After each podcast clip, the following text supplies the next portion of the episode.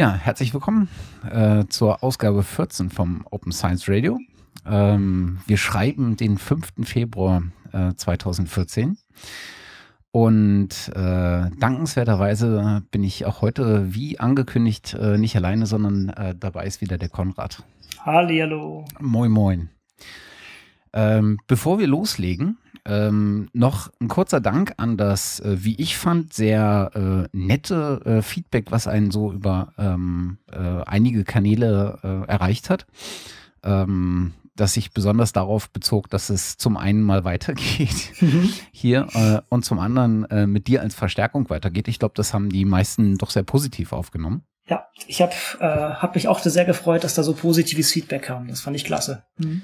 Genau, und an der Stelle auch nochmal vielen Dank äh, fürs Flattern an die, genau. die es getan haben. Jetzt werden wir steinreich. Ja. ähm, ja, äh, immer her damit, äh, wenn euch irgendwas stört. Äh, wie gesagt, an der, ähm, an der technischen Zusammenarbeit werden wir weiter äh, schrauben, solange bis das hier äh, perfekt Hand in Hand greift. Genau. Und alles andere wird sich ergeben, denke ich. Richtig. Und dann hast du äh, nach der, relativ kurz nach der letzten Folge äh, irgendwie schon, ähm, ich glaube, wir hatten äh, äh, gemailt oder irgendwie sowas. Mhm. Und da meintest du, äh, dich hätte jemand angesprochen und ähm, darauf, dass das Thema Open Access ja doch recht umfangreich ist und dass irgendwie mal so ein, mal so ein schöner äh, linearer Überblick darüber äh, ganz hilfreich wäre. Genau, also der Andreas hat sich das, den Podcast angehört und meinte, oh, das finde ich ja sehr spannend. Ähm, aber mir fehlt ein bisschen der Hintergrund teilweise. Also der, der ist auch, ähm, sagen wir mal so, der ist Informatiker, Student. Und ähm, ja, dem, dem waren jetzt nicht die ganzen Details von solchen Sachen bekannt. Und da dachte ich, das ist vielleicht mal gar nicht schlecht, da den großen Rundumschlag zu machen. Sozusagen das Open Access 101, äh, wie man das in Neudeutsch sagen würde. Also hm. die kleine Einführung. Ähm, und dann haben wir jetzt einfach mal angefangen zu sammeln. Äh, ja, das äh, Dokument wurde zusehends länger und länger. Genau. Äh, ich meine, es ist im, in, in historischen Maßstäben äh, mag man da noch nicht ähm, äh, so auf so eine Entwicklung äh, zurückgucken wie auf eine gesellschaftliche Entwicklung eines Staates. Aber ähm, ich meine, jetzt diskutiert man ja doch schon sehr, sehr lange über das Thema. Und äh, ich habe das Gefühl, dass zumindest in den letzten zwei, drei Jahren da auch sehr, sehr viel äh, Schwung in die ganze Sache bekommen ist. Und vor allen Dingen fängt es langsam an, so eine Breitenwirkung zu entfalten. Mhm. Also vielleicht noch nicht so stark, wie man das äh, sich wünschen würde. Eher so ein bisschen wie so ein Welleneffekt im Wasser. Ähm, äh, so nah am Stein, nah den Hardliner, nenne ich sie jetzt mal, so mhm. nah an denen, die das wirklich als Herzprojekt vorantreiben, ist da die Bewegung sehr groß und äh, dann in die, äh, in die Weite hinaus wird sie dann ähm, kleiner, aber sie ist halt spürbar und setzt sich halt auch fort. Und äh, das ist irgendwie eine ganz, ganz schöne Entwicklung. Und ähm, da können wir ja mal schauen, wie es eigentlich dazu äh, gekommen ist ist. Genau, es wird auch langsam mittlerweile sehr politisch. Es kommt jetzt in die höheren Eben, Ebenen. Also das ist, ist ähm, die Entwicklung ist definitiv zu sehen. Ja. ja. Genau. Als ich mich äh, darum gekümmert habe, äh, darum gekümmert, als ich mich versucht habe, mal so ein bisschen einzulesen, ähm, fiel mir auf, dass es extrem viel Vorläufer gibt, die so einer äh, Bewegung eigentlich vorangegangen sind. Ähm, und das fand ich äh, irgendwie ganz äh, ganz erstaunlich eigentlich, weil ich überhaupt nicht auf dem Schirm hatte, dass manche von diesen Dingen schon so alt sind. Und ähm, ich glaube, wir kommen gleich drauf, äh, wie sozusagen das ganze System des wissenschaftlichen Studier äh, äh, äh Publizierens ähm, hm. so entstanden ist und wie, wo, wo jetzt die Zusammenhänge da sind, die sich auch bis heute noch durchziehen. Aber was ich zum Beispiel stand, äh, spannend fand, ist, dass so diese, dieser Gedanke des Öffnens äh, schon so alt ist, dass er in der Tat äh, vor das Internet zurückreicht. Und ich fand ganz erstaunlich, dass das Projekt Gutenberg, was ja eigentlich jeder hm, kennt, stimmt, 1971 begonnen hm. hat. Hm. Das, das ist unfassbar. Und damals, ähm, ich glaube, der allererste Artikel, der von äh, Michael Hart heißt glaube ich, der Gründer, mhm. veröffentlicht wurde, äh, war die äh, Declaration of Independence mhm. ähm, die äh, 1971 dann online gegangen ist und zwar damals angebunden über so ein Xerox äh, Großrechnersystem, so ein Mainframe-Computer.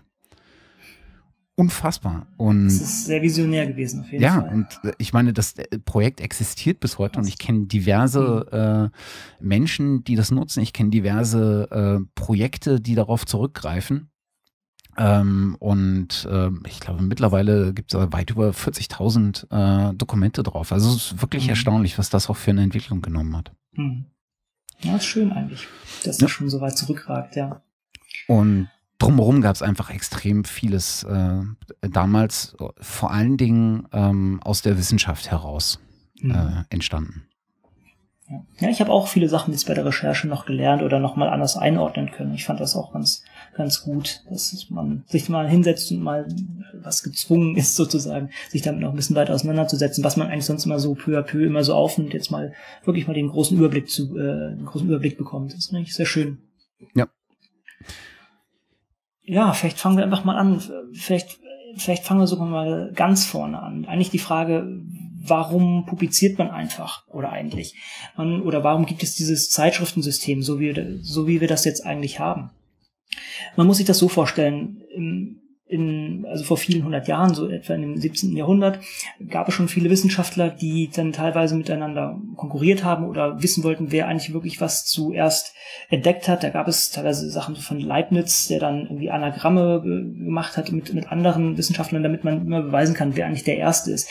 Das funktioniert nicht wirklich gut, muss man sagen. Und das ist ähm, vielleicht auch nicht zu clever. Und wenn man jetzt seinen Mitwissenschaftlern mitteilen möchte, man hat was Neues entdeckt, dann könnte man die natürlich allen einen Brief schicken. Aber das ist natürlich nicht besonders effizient, wenn, wenn die Wissenschaftler sich hauptsächlich damit ähm, die Zeit vertreiben, den anderen Leuten äh, die neuesten Publikationen oder äh, Erkenntnisse zuzuschicken. Deshalb haben sich da dann mit der Zeit ähm, Verlage ausgebildet. Und eines dieser das Royal Transactions, wie heißt das? Ähm, Firma Ähm, na, jetzt komme ich nicht mehr drauf.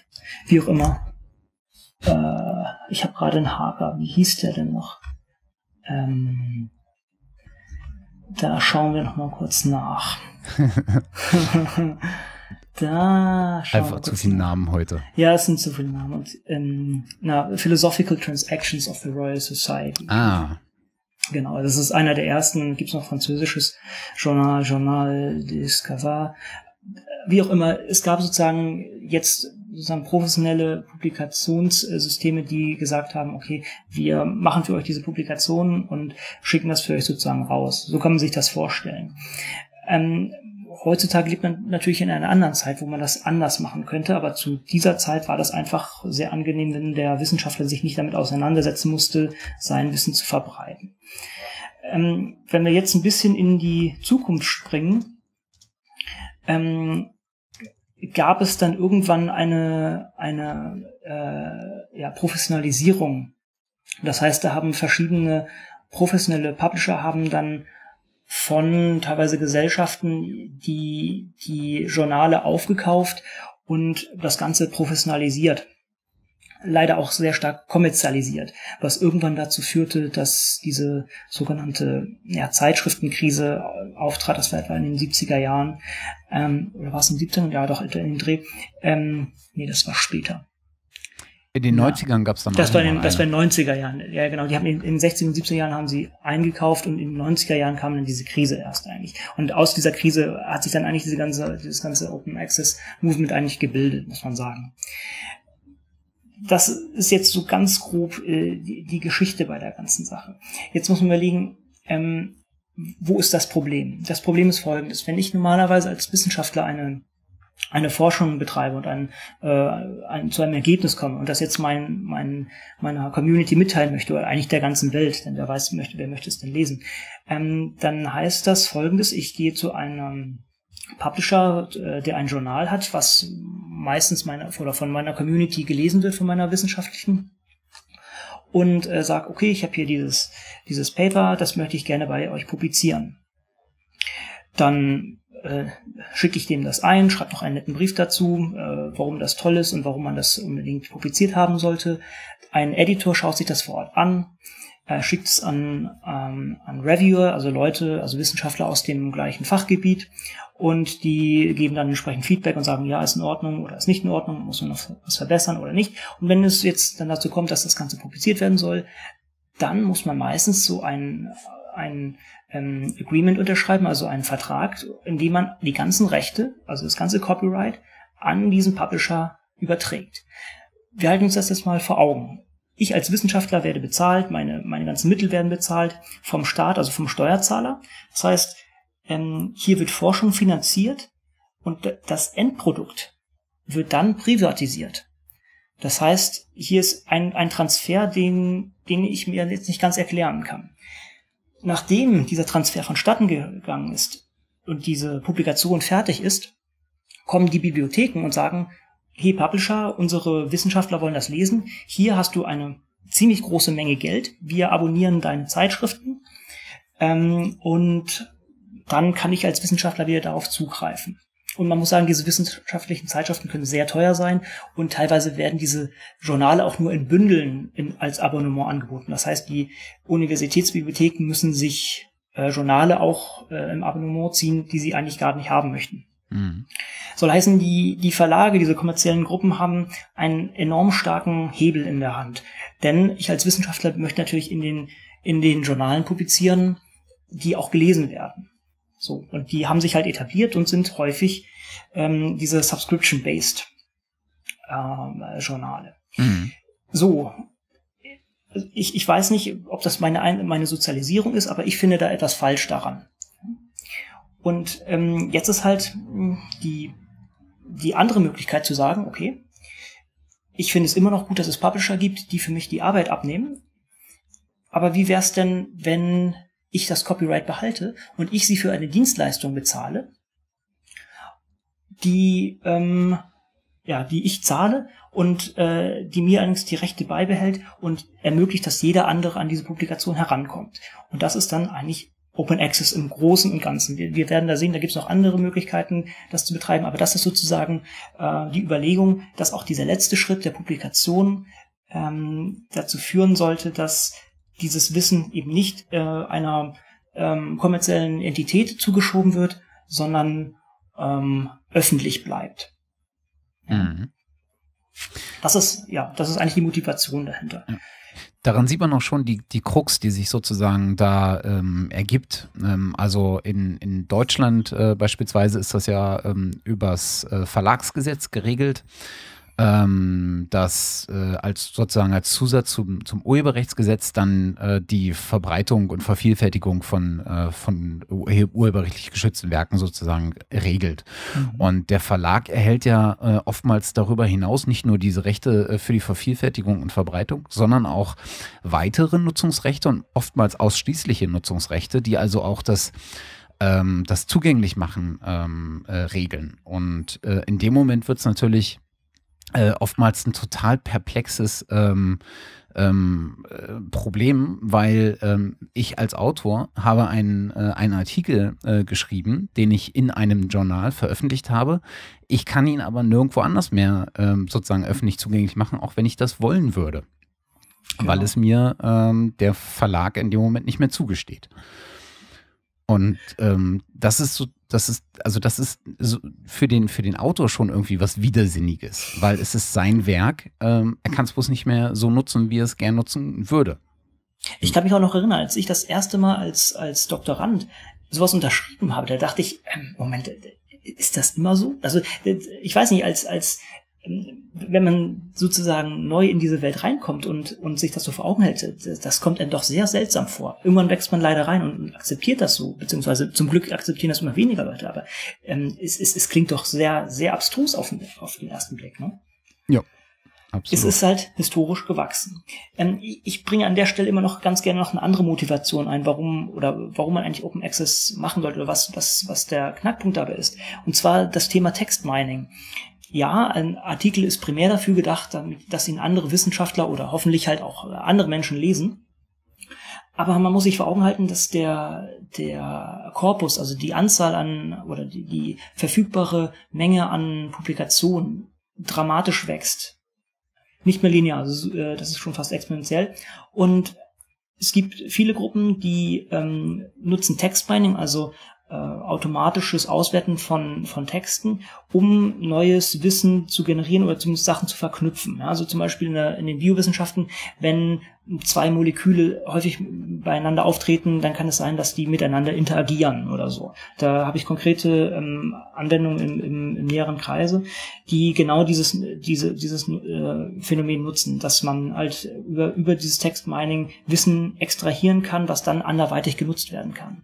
Wenn man natürlich nur die Abstracts hat, und häufig ist es halt so bei, bei kommerziellen oder geschützten ähm, Artikeln, komme ich an, an das Abstract an, zum Beispiel in PubMed, aber nicht an den vollen Korpus. Wenn ich dieses Abstract habe, kann ich gewisse Informationen extrahieren. Wenn ich den vollen Korpus habe, also das ganze, ähm, ähm, das, das ganze Paper, kann ich sehr viel mehr Informationen rausholen. Und das wird immer wichtiger. Man, man, eine Suchmaschine ist nur so gut wie das, was sie sieht.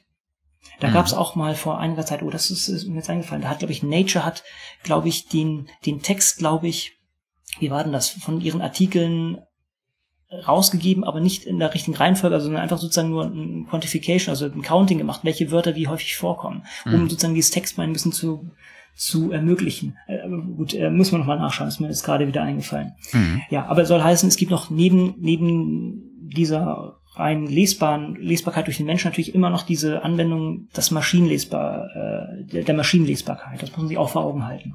Mhm.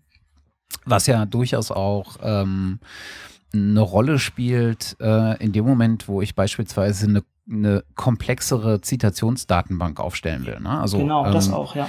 Äh, ich muss ja in die Paper gucken, äh, um zu sehen, wer sozusagen da cross-referenziert wird.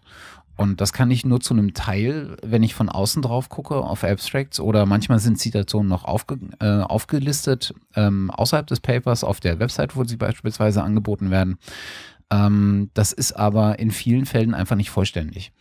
Genau. Und, genau. oder in den wenigsten Fällen vollständig, würde ich sogar sagen. Ja, ähm, bei vielen ähm, ähm, Repositories findet man da beispielsweise äh, nur eingehende Links sozusagen auf das Paper, auf die DOI oder ähnliches. Mhm. Äh, und dann die, die Zitationen innerhalb des Papers haben natürlich auch eine äh, Aussage, und äh, in dem Moment, wo ich sowas äh, offen zur Verfügung stelle, kann ich natürlich auf genau das auch wieder zurückgreifen. Wir hatten das letztes Mal schon angesprochen. Eigentlich möchte man ja ganz gerne sozusagen den Impact Factor mal nachbasteln. Ne? Das, ja. das kann man nicht. Das ist einfach, diese Daten sind nicht, nicht so leicht äh, verfügbar. Und wenn man das an der Hand hätte, könnte man genau das machen. Dann könnte man mal schauen, wie, wie, wie gut der, der Impact Factor wirklich ist. Äh, ja. Also wie genau. Ja, ja ähm, wir, wir hatten ja schon so grob ein bisschen angedeutet, dass wir ein bisschen in die Geschichte gehen werden. Mhm.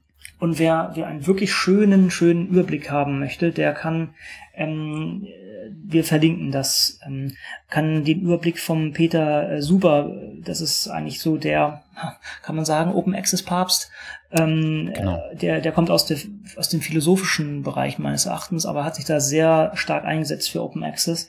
Und der hat das, glaube ich, angefangen und äh, du hattest denn jetzt diese, diese neuere Version rausgesucht, die jetzt ähm, woanders gehostet wird. Und das genau. werden also, wir verlinken. Vor vielen Jahren äh, hat äh, der Peter angefangen, ich glaube, der kommt aus Harvard und leitet mhm. da momentan irgendwie das ähm, Office für Scholarly Communication, wenn ich mich, äh, mich nicht täusche.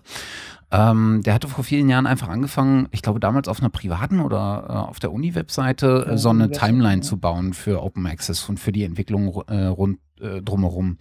Und das hat er mittlerweile äh, auf die, äh, in das Wiki der, des Open Access Directory gezogen und hat das echt wirklich ausführlich ausgebaut. Also da findet man äh, nahezu für jedes Jahr ab 2000 ähm, die einzelnen Ereignisse und äh, selbst vor 2000 äh, findet man eine ganze Liste an Ereignissen, die ähm, sozusagen im Dunstkreis der Entwicklung, der sich andeutenden Entwicklung von Open Access äh, stattgefunden haben. Das ist echt, echt schön und sehr ja. umfangreich.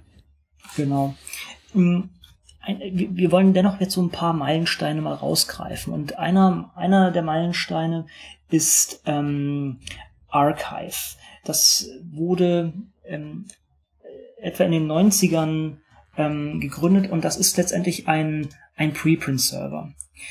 Hast du das genaue parat? Ich muss ganz ehrlich sagen, ich habe das hier gar nicht äh, im Kopf, aber etwa in den 90er, ich glaube, ich glaube 91 war das. Wenn man sich überlegt, das World Wide Web ist 89 äh, äh, gelauncht worden, sieht man, wie, wie visionär und, und ähm, ja, früh dabei die ganzen Leute schon waren. Archive ist ein, ein Preprint-Server, soll heißen, wenn ich äh, ein Paper publizieren möchte, kann dieser Peer-Review-Prozess sehr lange dauern. Und um diesen Timestamp zu bekommen, und auch anderen Leuten das möglichst früh zugänglich zu machen, ähm, kann ich das auf einem Server ablegen und also ungepeer-reviewed und einfach diese rohe Version ablegen, damit Leute halt entsprechend sich schon mal das anschauen können und damit jeder weiß, oh, der war der Erste. Das hat sich lustigerweise nicht in allen Disziplinen durchgesetzt, aber Mathematik und Physik ähm, ist das äh, eigentlich gang und gäbe. Und Archive ist halt wirklich das Urgestein. Ich kann noch aus, aus meiner Welt erzählen, ähm, wo das bisher noch keine Rolle spielt. Es gibt bei Archive, gibt es seit äh, jüngerer Geschichte, gibt es eine Kategorie, denn da gibt es allgemein verschiedene Kategorien und eine ist unter anderem Quantitative Biology, also quantitative Biologie, wo ich mal angedacht habe, was, was reinzutun. Aber jetzt seit kurzem ähm, wurde oder vor kurzem wurde BioArchive gelauncht. Das heißt, hier kommt der Preprint-Server extra für die Biowissenschaften. Da kommen schon ein paar sehr spannende Sachen rein. Ich habe mir das im RSS-Feed ähm, abonniert, zumindest äh, den Bioinformatics-Tag. Ähm, und das sieht ganz cool aus eigentlich. Und ich plane halt auch selber mal was zu submitten. Ähm, das sollte man definitiv auf dem Radar behalten. Ja. Also, ähm, das ist ja, das ist ja in der Tat etwas, was wirklich zur Publikation von Papern da ist. Ähm, wir hatten hier vor ein paar Folgen, hatte ich mal, ähm, äh, und jetzt ringe ich um, ähm, um Worte, äh, recently, genau. Äh, was, ah, ja, ja, was mhm. ja auch in die Richtung Biologie, Medizin mhm. besonders geht, was dann aber eher dazu da ist, zu entdecken, sozusagen, genau. wo sind auf verschiedenen Quellen äh, Dinge erschienen, die mich interessieren. Also ja. da geht es ja um dieses Voting. Genau. Ähm, das, äh, das Set ist sozusagen die Ebene, die auf sowas wie, wie Archive oder BioArchive aufsetzt. Genau, ja ähm, gut, das nutzt glaube ich auch PubMed. Also allgemein, du gibst ein paar Paper an, die dich interessiert haben und dann sucht es dir oder sagt es dir, wenn neue interessante Sachen für dich rauskommen. Genau, genau. Hast du eine, äh, eine Idee, äh, warum Archive besonders für Mathematik und später auch für, äh, für Physik so eine extreme Rolle spielt?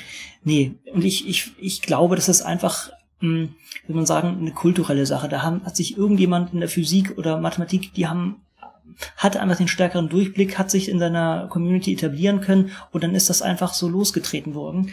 Und bei uns in den Biowissenschaften ist das ist das nicht angekommen. Ich, also ich kann, ich habe keine Erklärung dafür. Ich denke, es ist eine reine kulturelle Sache und äh, man muss sich halt vor Augen halten. In den Biowissenschaften die, die Leute, also ich glaube, das wird noch eine schwierige Zeit, das wirklich durchzusetzen. Die Leute denken, oh nee, dann dann können Leute das ja irgendwie vorher und und ähm, Ah, keine Ahnung, dann ist es ja noch keine richtige Publikation. Und in den, äh, bei den Physikern Mathematikern sagen die, wie, wenn, wenn ich das nicht auf BioArchive, äh, auf, auf Archive geschoben habe, dann weiß doch niemand, dass ich das schon, schon irgendwo submitted habe. Und dann bin ich doch nicht der Erste, wenn das, äh, wenn mich jemand scoopt, also wenn jemand vor mir publiziert. Das ist wirklich ein Timestamp für die. Und die, die Biologen haben dann noch sehr viel Angst. Ich, ich kann es nicht erklären. Okay.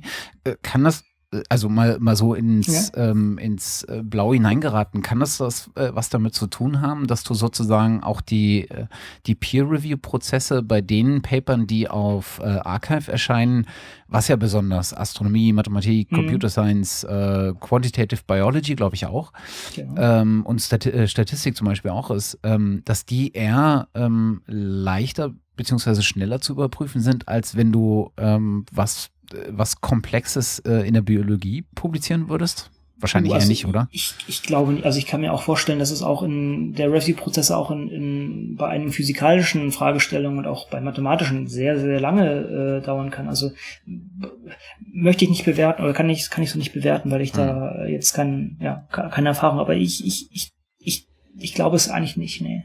Ich glaube, es ist eine kulturelle Frage. Hm. Okay. Äh, BioArchive ist äh, dieses Jahr dann gestartet? Letztes Jahr, Letztes, 2013. Ja. Ich bin immer noch gedanklich in 2013. äh, irgendwie äh, habe ich mich an das neue Jahr noch nicht gewöhnt. okay.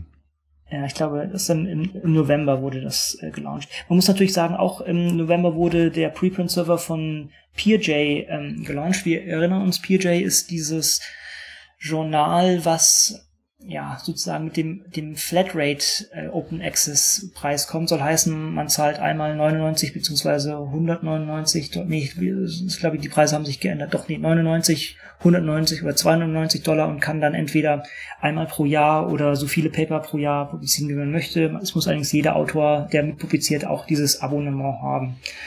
Ähm, die haben auch einen Preprint-Server, der meines Erachtens unabhängig von, von dieser ganzen Sache ist. Also von, man, man könnte sozusagen, wenn man bei einem anderen Journal publiziert, kann man das auch bei PeerJ, den Preprint-Server, entsprechend ablegen und dann bei anderen einreichen. Da bin ich mir jetzt allerdings nicht hundertprozentig sicher, muss ich sagen. Also was ich ja bemerkenswert finde, ist ähm, diese Idee des ähm, Preprint-Servers, äh, die ja eigentlich dem Erstveröffentlichungsrecht bei Verlagen total widerspricht. Ja, und man muss auch sagen, nicht alle Journale sehen das gerne. Also ich habe kürzlich nachgeschaut, es gibt einige oder es gibt einige, die das explizit zulassen und andere, die das explizit ablehnen.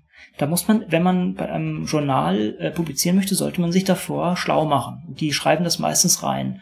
Und ähm, man sollte sich natürlich auch immer noch Plan B warm halten. Also sprich, wenn mein, mein präferiertes Journal das ablehnt, was macht mein, mein zweit ausgewähltes äh, Journal damit? Also mhm. ähm, ich weiß es halt zum Beispiel, äh, wo ich jetzt demnächst plane zu publizieren, Bioinformatics, die machen das zum Beispiel. Ich glaube auch bei Nature, wenn man, wenn man das jetzt anstrebt, ähm, auch da kann man das machen. Die, die schreiben sogar, wir stehen dem äh, der Kommunikation der Wissenschaftler mit ihrer Community nicht im Wege und also da könnte man das auch machen. Es gibt auch eine Übersicht bei, ich glaube sogar in, in Wikipedia sogar irgendwo. Also ist natürlich nicht komplett umfassend, aber für wichtige ähm, Journale und, und Publisher haben die das entsprechend aufgelistet. Aber klar, ja, das ist das ist eigentlich mh, hm, gegenläufig oder ist nicht im Interesse. Man muss sich allerdings vor Augen halten, auf diese Preprint-Server können im Allgemeinen nur die rohen Manuskripte, also nicht das vom Publisher formatierte äh, Endprodukt äh, kommen. Mhm also du kannst es halt selber formatieren, äh, genau. weil ich glaube, du kannst auch LaTeX hochladen. Genau.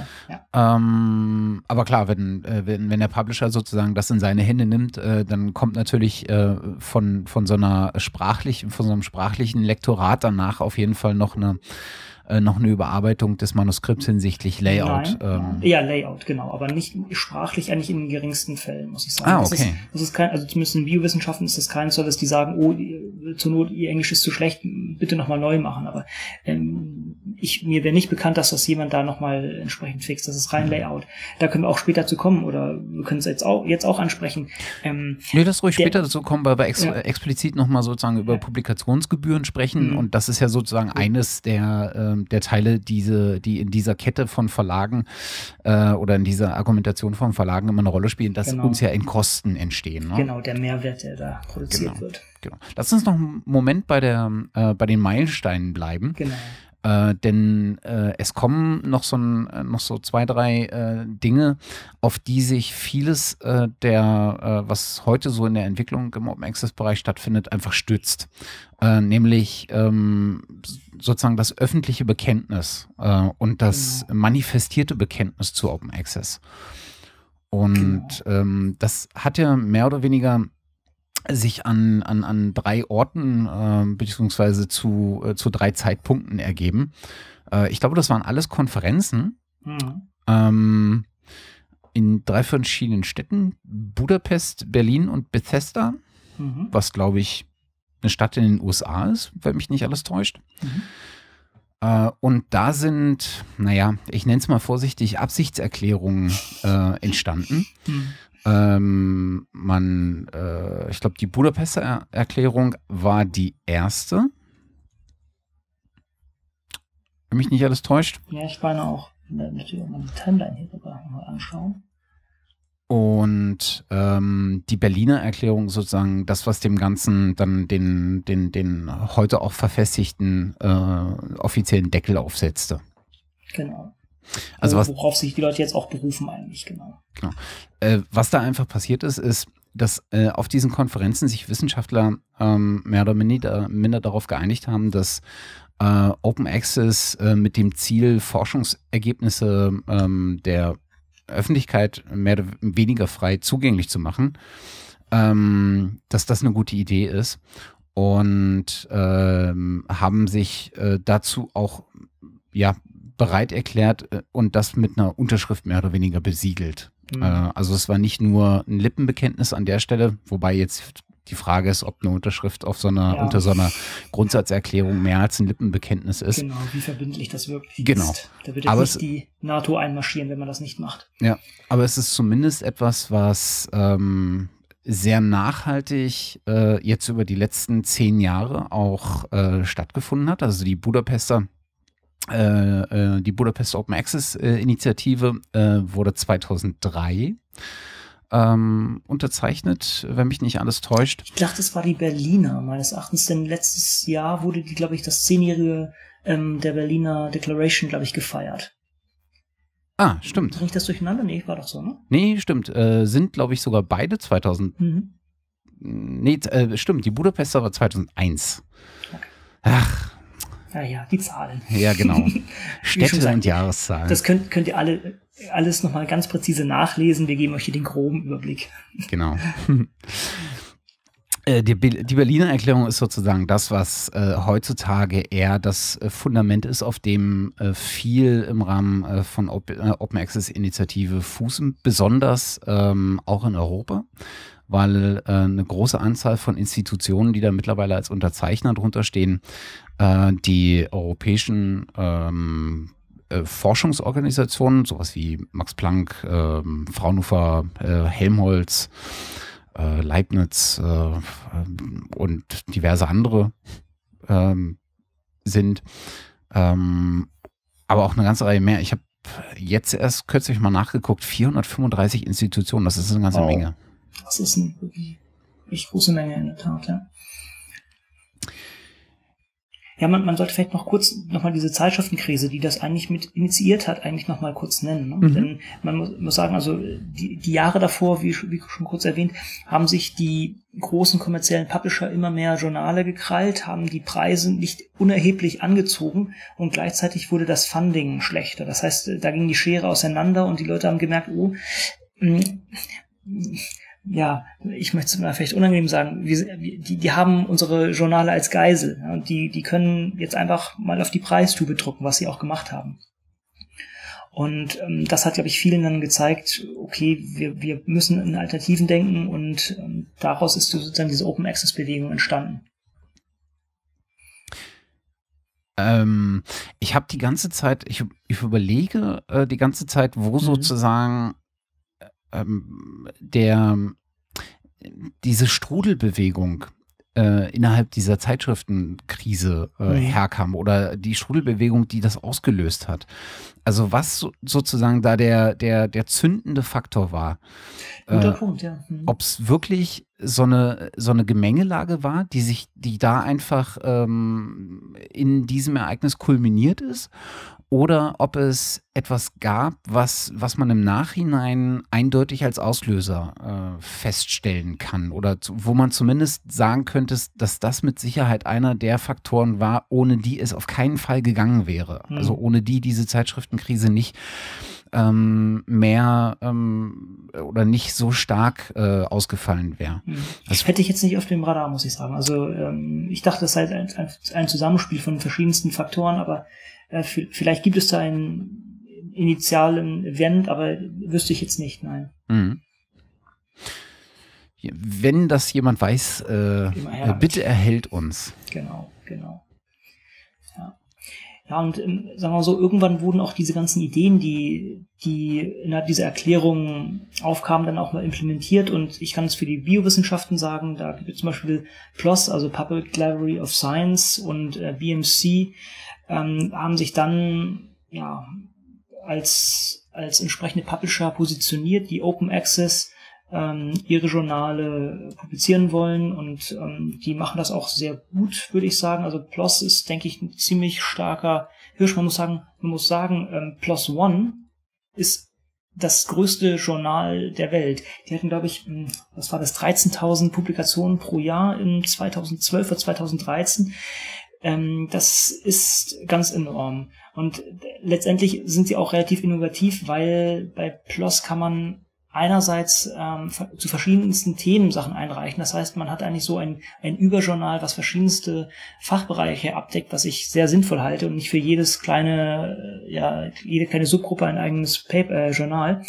Ähm, zum anderen haben die auch gesagt, wir, wir lehnen nicht ab aufgrund von Relevanz. Ja? Wenn, wenn man zu Nature geht und sagt, hier, ich möchte was über, keine Ahnung, die gemeine Butterblume äh, publizieren, dann hat man ein Problem, weil die gemeine Butterblume gar nicht so viel Impact hat auf die gemeine Gesellschaft. Deshalb ähm, wird es nicht akzeptiert werden. Während es bei PLOS sagt man, okay, die, äh, solange die äh, Untersuchung valide ist, wird es akzeptiert, unabhängig von der Relevanz, denn man kann es nicht abschätzen, wann etwas wie relevant ist. Viele ähm, ja, viele Arbeiten von Einstein wurden meines Erachtens auch abgelehnt, weil man da jetzt nicht so den Sinn drin sah oder die, die Wichtigkeit. Man, man muss sich mal zusammen oder man muss sich mal vor Augen halten, viele, viele Sachen werden erst später in, in anderen Kontext relevant oder nicht relevant werden. Deshalb ähm, ist das kein gutes Kriterium. Und PLOS war da, PLOS One war da so oder ist immerhin noch so ähm, ja, innovativ, das, diesen, diesen Weg zu gehen. Währenddessen so PLOS Biology, PLOS Genetics, PLOS Pathogens und so, das sind schon größere, ähm, die haben größere Hürden, dass man, dass es halt auch entsprechend passen muss, thematisch und auch Relevanz äh, mit, mit sich bringen muss. Mhm. Das sind ja dann auch die Magazine, die ähm, einen sehr respektablen Impact Factor mittlerweile genau. auch verzeichnen. Genau, wenn man oh. dem Impact Factor glauben möchte, ne, dann, genau. dann richtig, dann sind das welche mit, mit höheren Impact Faktoren und genau. ähm, äh, also was ja, ich was ich echt spannend finde an dieser äh, an dieser PLOS-Geschichte, also diesem diesem wirklich diesem Bibliotheksgedanken, äh, also mhm. Public Library of Science ist ja sozusagen gestartet genau, unter unter dem Label, dass man eine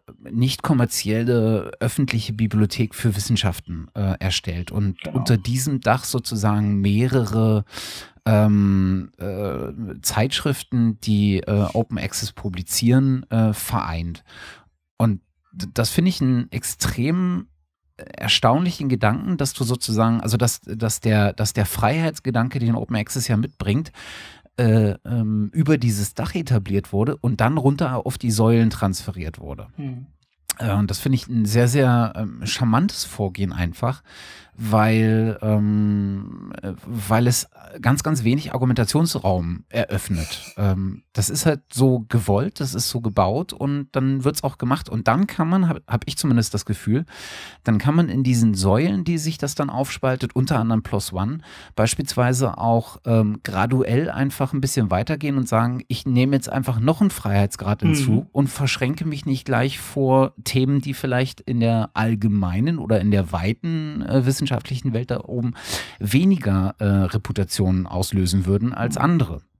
Ja. Und das finde ich irgendwie einen sehr, sehr angenehmen Gedanken. Und man sieht ja auch, dass, äh, dass in PLOS ganz, ganz viel herumprobiert wird. Ne? Also die ähm, bauen ihre eigenen äh, Zitationsstrukturen auf, ja, ähm, die, glaube ich, äh, auch äh, Thompson und sowas mit verzeichnen, aber ähm, sie wollen das sozusagen selber auch innerhalb ihrer äh, Paper mal versuchen erfassbar zu machen. Und wenn mich nicht alles täuscht, gab es da auch mal Bemühungen, äh, das Peer Review nochmal anders ja, zu gestalten. Du kannst kommentieren. Ne? Das ist ein genau, genau. Du kannst kommentieren bei Plus One. Und das also finde ich du, extrem du als, stark. Sozusagen als Leser, nicht als Peer Review Mensch, kannst da deinen Kommentar lassen. Sogar relativ genau an welcher Position so. Das ist eigentlich gut. Es wurde nur nicht so wirklich schön angenommen. Aber das hatten wir gleich beim letzten Mal schon geklärt. Das Punkt ist halt der Incentive dabei. Ja? Ich als Wissenschaftler werde wenn ich evaluiert wäre, äh, nicht nach meinen Comments bei Plus One gefragt. Wenn das der Fall wäre, dann würde das dort auch anders aussehen. Das ist immer nur der Incentive. Ich als Wissenschaftler habe eine begrenzte Anzahl oder eine gewisse Zeit zur Verfügung und irgendwann möchte ich äh, aufsteigen und dann schaut man, welche Paper habe ich publiziert und nicht, was, was habe ich drumherum gemacht. Hm. Was ich auch super finde, ist, dass ähm, PLOS auch sehr, sehr entspannt, aber gleichzeitig fordernd mit ihrer Community umgeht. Also ich habe, du findest ganz, ganz wenige äh, Journale, die abseits ihrer harten wissenschaftlichen Publikationen mhm. sozusagen noch Soft-Skill-Publikationen betreiben, ja. indem sie beispielsweise bloggen oder ähnliches. Ja, das, man muss natürlich sagen, die, die Leute dahinter, also der, der Jonathan, äh, der, der Michael Eisen und sein Bruder Jonathan Eisen, ähm, die das sind selber Wissenschaftler, die das auch mit, mit wirklich Herzblut betreiben und da merkt man halt auch, dass es, das ist jetzt nicht irgendwie, wo wir wollen eine Menge Geld machen und deshalb haben das gestartet, sondern die, die, die wollen wirklich was bewegen und das ist, das, das merkt man der Sache an und die kommunizieren das auch, das ist ganz klar. Und die haben auch diese, diese verschiedensten Serien, bei Plus Computation Biology hast du auch diese ähm, 10 Rules to do was auch immer, eben diese Soft Skills auszubauen oder solche Sachen. Das ist mhm. schon, schon wirklich gut, ja. Ja. Genau, und äh, dann ist was hinzugekommen, äh, das kannte ich bis heute hm. gar nicht, muss ich ehrlich zugeben. Ja, das ist auch noch nicht so durchgesetzt, würde ich sagen, das ist eLife. Ähm, da haben sich ähm, der Wellcome Trust äh, UK, äh, das MP also die Max-Planck-Gesellschaft und ah, wer ist noch im Boot? Noch eine dritte Institution auf jeden Fall, haben sich zusammengesetzt und haben gesagt, okay, wir wollen jetzt mal Open Access ähm, richtig Anschub geben und haben gesagt, okay, wir, wir machen jetzt für die Biowissenschaften ähm, die Konkurrenz zu Nature und Science und Cell sozusagen, die ein, ein, ein hochkompetitives Open Access Journal, was ihnen das Wasser reichen kann im Sinne von Reputation. Und ähm, das ist jetzt ich glaube, seit 2012 ist das äh, da. Und ähm, ich, ich muss ganz ehrlich sagen, ich weiß nicht, wie andere Leute das wahrnehmen. Ähm, das Ding ist, es hat, glaube ich, noch keinen Impact-Factor bekommen. Und dann zögern Leute immer noch davor. Das ist ein mhm. bisschen das, das Hühner, wie heißt das, Henne-Ei-Problem. Ähm, aber das müsste eigentlich bald dann kommen und dann wird man sehen, wie die Leute das angenommen haben und wie auch in Zukunft annehmen. Das hängt schon sehr von diesem Impact-Faktor ab, befürchte ich. Mhm. Auch da sieht man, dass es sozusagen mehrere, ähm, ja, wieder so mehrere Standbeine oder mehrere Säulen äh, beinhaltet. Also nicht nur das Journal, ähm, zum Publizieren, sondern auch die eLife Labs. Mhm, ähm, genau. Ich denke, da wird so ein, so ein eher so ein äh, kollaborativer ähm, Approach dabei sein. Und äh, ich würde fast vermuten, dass du, dass sie bestimmt auch äh, die Daten mitgedacht haben. Hm. Ja, die sind auch vom, vom Design her und solchen Sachen. Also die sind einfach mehr auf Web ausgerichtet unter anderem. Also das ist halt auch schon so ein Ding. Man, man sieht da, da wird auch noch viel experimentiert. Das ist, hm. denke ich, gut. Das ist gesund einen, den, einen der Fürsprecher, ich glaube sogar der, äh, ein, äh, der ein offizielles Organ sozusagen mhm. bekleidet, äh, kennt man ja seit kurzem, äh, Randy Shakeman. Mhm, genau. Äh, als, hat er einen Nobelpreis bekommen? Oder hat genau, er bloß eine genau, Rede gehalten? 2000, ja, letztes Jahr, ne? War das? Genau. Äh, und hat in seiner Rede sehr eindringlich äh, auch das Thema, ähm, ähm, naja, äh, wissenschaftliche Publikationen und ihre äh, Vor- und Nachteile beleuchtet. Genau. Ging äh, in nahezu allen ähm, gängigen Plattformen und Veröffentlichungen rum. Genau, genau, dass er gesagt hat, ähm, er würde nicht mehr in Nature Science und sowas publizieren, sondern nur noch ja. Open Access. Er hat dafür, muss man sagen, auch viel Gegenwind bekommen, weil er sagt, okay, er kann sich das leisten. Ähm, aber klar, dennoch ist es wichtig, dass so ein, ein Zugpferd, sagen wir es mal so, äh, sowas sagt. Das finde ich sehr wichtig, einfach um, um da die Diskussion aufrechtzuerhalten und eben aus diesem Biowissenschaften äh, Nature, Cell, Science äh, Zyklus auszubrechen. ja, ja. also vor allen Dingen an der Stelle. Ne, also das auf dem Nobelpreis äh, zu sagen äh, oder auf der Verleihung vielmehr genau. äh, zu sagen, das ist schon, das hat schon ein ordentliches Statement. Genau. Ja, ich denke, da, damit haben wir so grob die, die Meilensteine, die uns persönlich bewegt haben, ähm, denke ich, abgehakt. Und wir können jetzt vielleicht sogar nochmal die, die verschiedenen Open Access äh, Strategien mal abklappern. Also das ist relativ überschaubar. Mhm. Ähm, letztendlich, was wir bisher erzählt haben, war der goldene Weg. Soll heißen, also diese, diese Farbgebung, ich weiß gar nicht, woher kam die genau. Wie auch immer, auf jeden Fall gibt es halt äh, sozusagen in Farben eingeteilt. Der goldene Weg ist sozusagen, ich gehe zu einem Open Access Publisher. Das heißt, so wie wir es vorher besprochen haben, also ein, eine Institution, die, äh, die mir nicht dann mein Copyright wegnimmt und ähm, die Sachen entsprechend, äh, ich bald das Copyright und die publizieren es für mich sozusagen als Dienstleistung. Mhm. Der andere Weg ist, ist der grüne Weg. Der ist die Parallelveröffentlichung. Da gibt es verschiedenste Ansätze, das zu machen. Das eine wäre, du hast einfach das Recht, das auf deine Website zu packen, was, äh, was ich muss sagen, nicht besonders geschickt ist, weil äh, die, die Auffindbarkeit dadurch enorm leiden würde. Sondern das sollte man auch ja über Institutionen machen. Viele Bibliotheken, also Universitätsbibliotheken bieten das zum Beispiel an, dass man das ablegt und das auch mit entsprechenden Metadaten versieht. Das ist sehr wichtig, dass die Sachen auch gefunden werden. Ich überlege gerade, wo kann man denn das noch ablegen? Ähm ich weiß nicht, ob man Archive dazu zählen würde. Ich, ich glaube schon, oder? Ja, ja. Also, äh, ja, ähm, oder wäre das eher der graue Weg? Ich, ja, ich muss auch gerade überlegen. Ich bin mir nicht ganz sicher, ob ich das dazu zählen würde. Ich, ich glaube, das würde ich schon eher äh, unter dem grünen Weg, weil äh, letztendlich äh, geht es ja darum, ähm, sozusagen Parallelveröffentlichungen zu ermöglichen. Ähm, und äh, ob du das jetzt auf deiner privaten oder auf der Instituts-Homepage oder auf irgendwelchen Dokumentenservern oder sowas äh, veröffentlichst, nichts anderes ist ja Archive letztendlich ja, auch. Und. Mhm. du siehst ja auch, dass bei vielen, ähm, bei vielen Wissenschaftsinstitutionen äh, in letzter Zeit das ganze Thema ähm, ja, äh, Dokumentenserver, Repository, ähm, institutionelle Repository ähm, sehr, sehr stark an Fahrt gewonnen haben. Es gibt mittlerweile keins, was kein äh, eigenes Repository mehr anbietet. Mhm. Ähm, ich glaube, Max Planck war da relativ früh dabei. Die haben schon sehr, sehr früh angefangen, äh, angefangen eigenes aufzubauen. Ähm, also insofern würde ich schon äh, Archive ja. damit ähm, ja. dazu zählen. Stimmt wohl.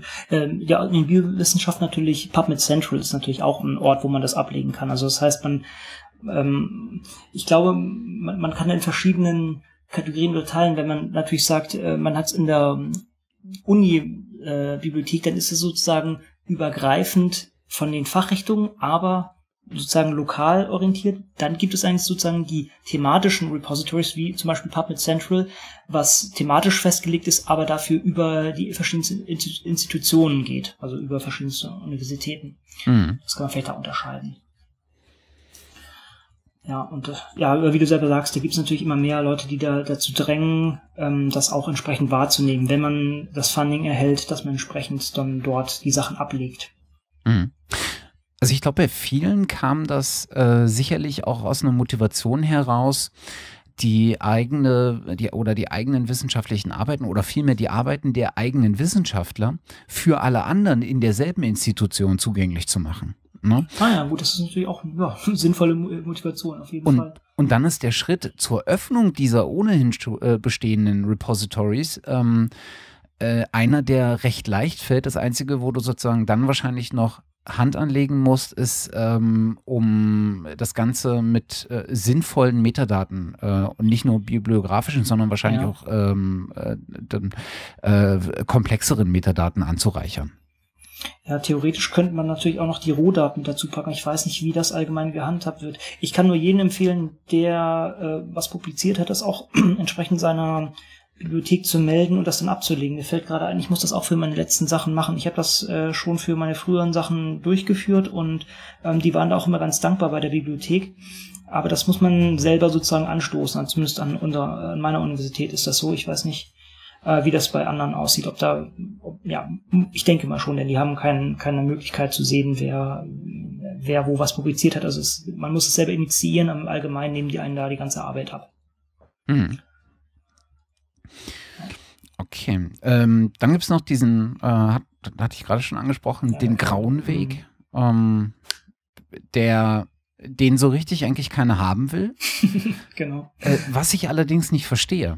Ähm, also, was ist sozusagen der Punkt, der, der dagegen spricht? Also, wir können ja mal sagen, was es ist. Das ist das, was man äh, tut, wenn man etwas veröffentlicht, was nicht dafür bestimmt ist, dass es äh, jemand offiziell in den, naja, Handel bringt, sag ich mal. Mhm. Ne? Also ähm, sowas wie äh, Dissertationen sind in der Regel ähm, seltener veröffentlicht. Manche gar nicht, manche, hm. obwohl, da bin ich mir gar nicht sicher, nee, ist nicht das, das wird auch nicht häufig erzwungen. Also ähm, je nachdem, wo man ist, ähm, wird das auch in diesen Universitätsrepositories abgelegt und das ist auch richtig so, dass man ja. da entsprechend rankommt. Das ist mittlerweile, musst du, glaube ich, keine Ahnung, eine gewisse Anzahl an, an Hardcopies abgeben, an gedruckten und dann musst du es auch entsprechend als PDF abgeben und äh, dann wird das in, im universitätseigenen Repository abgelegt. Ja. Und manchmal äh, hast du ja ohnehin im Rahmen deines äh, deiner, ähm, deiner Dissertationsvorhabens sozusagen die Pflicht, das auch irgendwo zu publizieren, äh, deine, deine Arbeit. Also dass du einen bestimmten Zeitraum nach Abschluss äh, deiner Dissertation dann Zeit hast, um das Ganze äh, zu publizieren. Habe ich jetzt auch schon mehrmals gehört. Okay, bei uns, also gut, ich kann das jetzt mal von ähm, na gut, das ist bei verschiedensten Unis so, ähm, die Publikation ist die Abgabe bei der, bei der Bibliothek letztendlich, weil die es entsprechend zugänglich machen. Wenn man, wenn man kumulativ äh, schreiben möchte, dann muss man natürlich die Paper publiziert haben und kann dann drumherum einen kleinen netten Rahmen schreiben und das dann nochmal im hm. Gesamtpaket abgeben. Ne? Verstehe. Aber das ist immer nicht, nicht jeder schafft es, eine Publikation dieser Art oder ausreichend Publikationen dieser Art in, in Journalen zu veröffentlichen, um dann kumulativ äh, zu, äh, ja. zu promovieren sozusagen. Ja. Hm. Was da noch eine Rolle spielen könnte, ist zum Beispiel sowas wie Diplomarbeiten, Magisterarbeiten, mhm. äh, Tagungsbände, ja. ähm, die ja. auch nicht unbedingt im, im Handel erhältlich sind. Stimmt, ja. Mhm. Ähm, und an der Stelle verstehe ich halt diesen, diesen Begriff jetzt nicht so richtig, weil er schon gegenüber all den beiden anderen sowas Negatives hat. Ich verstehe aber gar nicht, warum mhm. das so eine äh, in Anführungsstrichen einen negativen Touch hat, weil äh, letztendlich äh, ist mir das genauso recht. Und äh, wenn mir, ich meine, wir hatten es in der letzten Sendung, da hatten wir mal kurz diese äh, Berlin 11 Satellite Conference mhm. Äh, angesprochen. Die war ja dafür da, sozusagen auch mal die äh, den wissenschaftlichen Nachwuchs an das ganze Thema ranzuführen, mal mehr in die, in die Öffentlichkeit zu gehen, mehr zu publizieren. Äh, PeerJ hat ein Programm für Undergraduates. Ähm, mhm. Also es kommen so langsam Entwicklungen, ähm, die genau das im Auge haben, dass du sozusagen auch nicht auf dieser hohen wissenschaftlichen Ebene schon anfängst zu publizieren, sondern auch auf der, auf den darunter angesiedelten, mhm. äh, sei es jetzt eine Diplomarbeit äh, eines, eines Absolventen oder so ein Tagungsbericht, der vielleicht auch nicht ähm, äh, mit, mit dem, mit dem hundertseitigen wissenschaftlichen Paper konkurrieren kann, weil er einfach zusammengedampft ist äh, und die, die mehr oder weniger die Essenz transportieren soll äh, der Themen, die da auf so einer Tagung be, äh, besprochen wurden. Ähm, also vielleicht sehen wir da mm, auch jetzt irgendwie nochmal so einen Wandel. Wäre schön auf jeden Fall, denn eigentlich alles, was gemacht wurde, muss eigentlich raus. Das ist, äh, ob man es dann nutzt, ist was anderes, aber vielleicht stolpert man ja doch über irgendwelche Sachen, die einem doch irgendwo weiterhelfen. Das ist das, äh, dieses Standing on Shoulder of Giants, right? Also, dass man sozusagen einfach auf anderen Wissen aufbaut und, und da kann auch so ein kleine, eine kleine Diplomarbeit oder eine Bachelorarbeit vielleicht auch mal vielleicht den richtigen Anstoß in eine andere Richtung bringen. Also, das ja. ist alles valide oder ist alles definitiv, ähm, äh, ja, wichtig. Mhm. Genau, dann gibt es noch so ein, so ein paar andere äh, Wege drumherum, ähm, so Hybride, aber ehrlich mhm. gesagt ist mir das jetzt noch nicht so wahnsinnig oft untergekommen. Hm, bei Hybriden da wäre eine, ein Ding, was ich glaube ich da einordnen würde. Es gibt einige Journale, die sind eigentlich ähm, ähm, fee-based, also subscription-based, aber man kann auch ähm, Open Access publizieren und dafür zahlen. Das wäre, glaube ich, ein Hybridsystem. Ich glaube, bei, bei Bioinformatics ist das zum Beispiel auch so. Da, die sind eigentlich äh, geschlossen, aber du kannst dir sozusagen deinen Artikel freikaufen. Würde ah. ich da einordnen, oder? Ja, ja, macht, macht Sinn. Ähm, äh, oder trifft das vielleicht auch sowas wie ähm, äh, wie heißt das, Springer Open? Oder sowas in dem ah, Dreh? Ja, Springer Open ist doch so Pseudo-Open, oder? Äh, ja, äh, also wo, du zumindest, wo du zumindest elektronisch ähm, äh, ja. den, den, den, äh, die, die freie Variante oder die Open Access Variante äh, zugänglich hast. Äh, du kannst aber auch kostenpflichtig äh, dir die ja. Druckvariante ins Haus holen. Ja, okay. Also ich will dann jetzt in dem Fall nichts Falsches unterstellen, aber es gibt diese Sachen, die nennen sich irgendwie Open sonst noch was, aber explizit nicht Open Access. Die nutzen das Wort Open, um irgendwas zu implizieren, aber sind nicht Open Access. Das heißt, ähm, sozusagen ähm, äh, um es, um es in der Softwaresprache zu nutzen, ist es frei wie Bier, aber nicht frei wie äh, Freiheit oder freie Rede. Soll heißen, ähm, man kommt kostenlos dran, also ähm, ja, aber es ist nicht Libre, es ist nicht, ähm, ja. es hat nicht die Freiheit im Sinne von, ich kann es wiederverwerten, alle solche Sachen. Ja. Hm. Kommt wahrscheinlich dann nochmal sehr, sehr stark auf die, ähm, auch auf die Lizenzen an, mit der das Ganze äh, bereitgestellt wurde. Mhm. Ähm, was uns so ein bisschen äh, zum, zum nächsten äh, Thema bringt, wobei ich mir jetzt gar nicht sicher bin, ob es an der Stelle sinnvoll wäre, über Lizenzen zu reden oder ob es mhm. an der Stelle sinnvoll wäre, äh, mal zu gucken, äh, wie sich solche ähm, Open Access Publik äh, Publikationen einfach äh, eigentlich finanzieren und tragen. Ja, da macht man bei den Finanzen weiter, würde ich sagen, weil wir schon gerade dabei waren. Mhm. Und, ähm, klar, also das Klassische ist natürlich einfach, ich zahle dem Publisher Geld dafür, dass er das Ding publiziert. Ich muss gerade überlegen, ich glaube, Plus One sind das äh, 1500 Dollar. Ich, ich lege jetzt meine Hand nicht ins Feuer dafür, aber so grob und währenddessen bei bei den anderen PLOS-Zeitschriften ähm, sind das, glaube ich, 3500 oder so. Also man, man muss da schon tief in die Tasche greifen. Aber ähm, da muss man nicht gleich verzagen. Also ich weiß es zum Beispiel von der Uni Würzburg. Da gibt es pro Jahr ein Budget von der Universität, solche Sachen unterstützt. Das heißt, das muss man nicht unbedingt immer aus der eigenen Portokasse zahlen, sondern kann kann sich da auch auf solche Sachen zurückberufen. Äh, Außerdem haben die auch für Leute aus, ähm, also man kann auch sagen, oh, ich bin ein armer Wissenschaftler in äh, dem und dem Drittweltstaat oder was auch immer und, und kann mir das nicht leisten, ähm, gibt es dafür ein Waiver, ein Waiver sozusagen, dass ich das nicht zahlen muss. Ähm, aber das ist letztendlich das Ding. Ich, ich gehe zu dem Publisher als Service-Dienstleister und er publiziert das für mich als Dienstleistung. Dafür bezahle ich ihn. Ich behalte dafür meine Rechte. Da steht auch immer unten, dann, wir kommen später zu den Lizenzen, dann mein Name oder der, der, das Copyright liegt bei den Autoren und ähm, das ist sozusagen die einfachste Möglichkeit. Mhm. Das Ganze gibt es dann auch noch, äh, dass äh, ganze Organisationen da sozusagen Mitgliedschaften bei bestimmten Journalen sich erworben haben und dass daher dann keine Einzelgebühr mehr von nötig, von, äh, also nicht mehr nötig ist für eine Publikation. Ja, dann haben wir noch Hybride. Vielleicht willst du das erklären, was da eine Hybridlösung auftreten könnte. Äh, äh, ich glaube, das ist genau der Punkt, äh, wo, wo man Springer wieder äh, ins, mhm. Ins Feld führt. Ja, das wie vorher, ne? Ja. Ähm, also, der, wo du sozusagen, eigentlich ist das genau das Modell, wo du sozusagen selber etwas, ähm, äh, ne, funktioniert das nicht auch nach Einkauf? Also, dass du das selber finanzierst? Na gut, Gut, vielleicht ist es das Hybrid, was wir auch oben als Hybrid benannt hatten. Ne? Das ist, dass man theoretisch, ähm, wie man sagen, dass es eigentlich ein, ein Subscription-Based Journal ist, man sich allerdings für einzelne Artikel den freikaufen kann, sozusagen wie beim, genau. äh, ja, wie, wie vor beim ganz klassischen strikten Open Access, dass man einfach sagt, okay, ähm, ja, ich möchte, dass mehr Leute drankommen, deshalb gebe ich mir die Freiheit und, und zahle dafür und dann hat das auch entsprechend, ähm, ja, entsprechende Lizenz. Mhm. Also ich glaube, das ist, das ist sozusagen das, was äh, Springer macht, dass Springer dir äh, anheimstellt zu sagen, äh, ich möchte das Ganze jetzt auch offen publizieren, mhm. äh, frei zugänglich publizieren. Ähm, dafür dann allerdings äh, nochmal einen Obolus nimmt. Ja. Oh, nochmal, wo wir dabei sind. Wir haben es auch schon beim letzten Mal genannt. Man muss sagen, auch die Subscription-Based Journals nehmen manchmal Geld. Und zwar, wenn man zum Beispiel farbliche Seiten, also Grafiken einfügen möchte. Und das ist nicht wenig. Das ist, ähm, das äh, lässt man immer so unter den Tisch fallen. Aber wenn man ein schönes, äh, wirklich gut visualisiertes Paper hat, das äh, ist auch nicht billig. Nur so als kleiner Einwurf.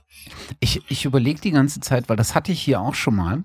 Und zwar gibt es, ich bin mir nicht sicher, ob das beim äh, Open Access äh, mhm. Journal Directory war.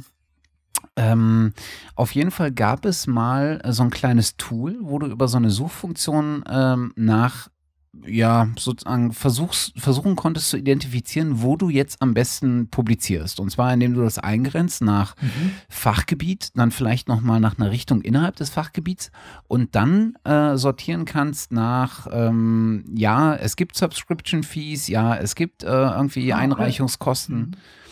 Äh, und dann gab dir dieses Tool das ganz äh, sinnvoll in so einer Liste aus, äh, sozusagen die äh, Journals, die deinen eingegebenen Kriterien entsprechen.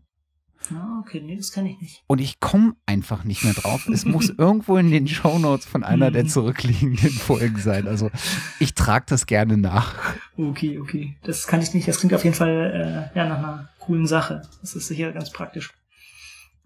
Ja. Gut, wir haben, wir haben noch ein Modell, was wir jetzt schon genannt haben oder äh, letztes Mal auch angesprochen haben, das PJ. Wo man letztendlich ähm, ein Abo hat, aber diesmal in einer anderen Art. Man könnte auch von einer Flat, Flatrate sprechen, dass man eben ähm, 99, 190 oder 290 Dollar zahlt und dann äh, einmal, also entweder Student ist, glaube ich, dieses 99 Dollar, wie auch immer, dass ich einmal pro Jahr ein Paper publizieren kann, beziehungsweise mit der mit dem 299 so viele äh, Paper, wie ich möchte, pro Jahr ähm, äh, dort unterbringen kann. Natürlich unter der Voraussetzung, dass alle Autoren dieses Abonnement haben und natürlich, dass das, dass die Qualitätskriterien, also sprich, dass der Peer Review äh, positiv ist. Ähm, also man kann sich da jetzt nicht irgendwie irgendwelchen äh, Schrott äh, reinkaufen, um, um den loszuwerden. Ja, das ist natürlich ein neueres Modell und das ist sehr attraktiv, weil es natürlich relativ günstig ist. Wenn man jetzt nicht irgendwie 20 Autoren auf dem Paper ist, dann wird es äh, sehr viel teurer als andere Sachen. Aber das, das wird auch, glaube ich, momentan ein bisschen Ploss vorgehalten, dass die zwar sehr innovativ sind, aber dass die Preise noch sehr hoch sind.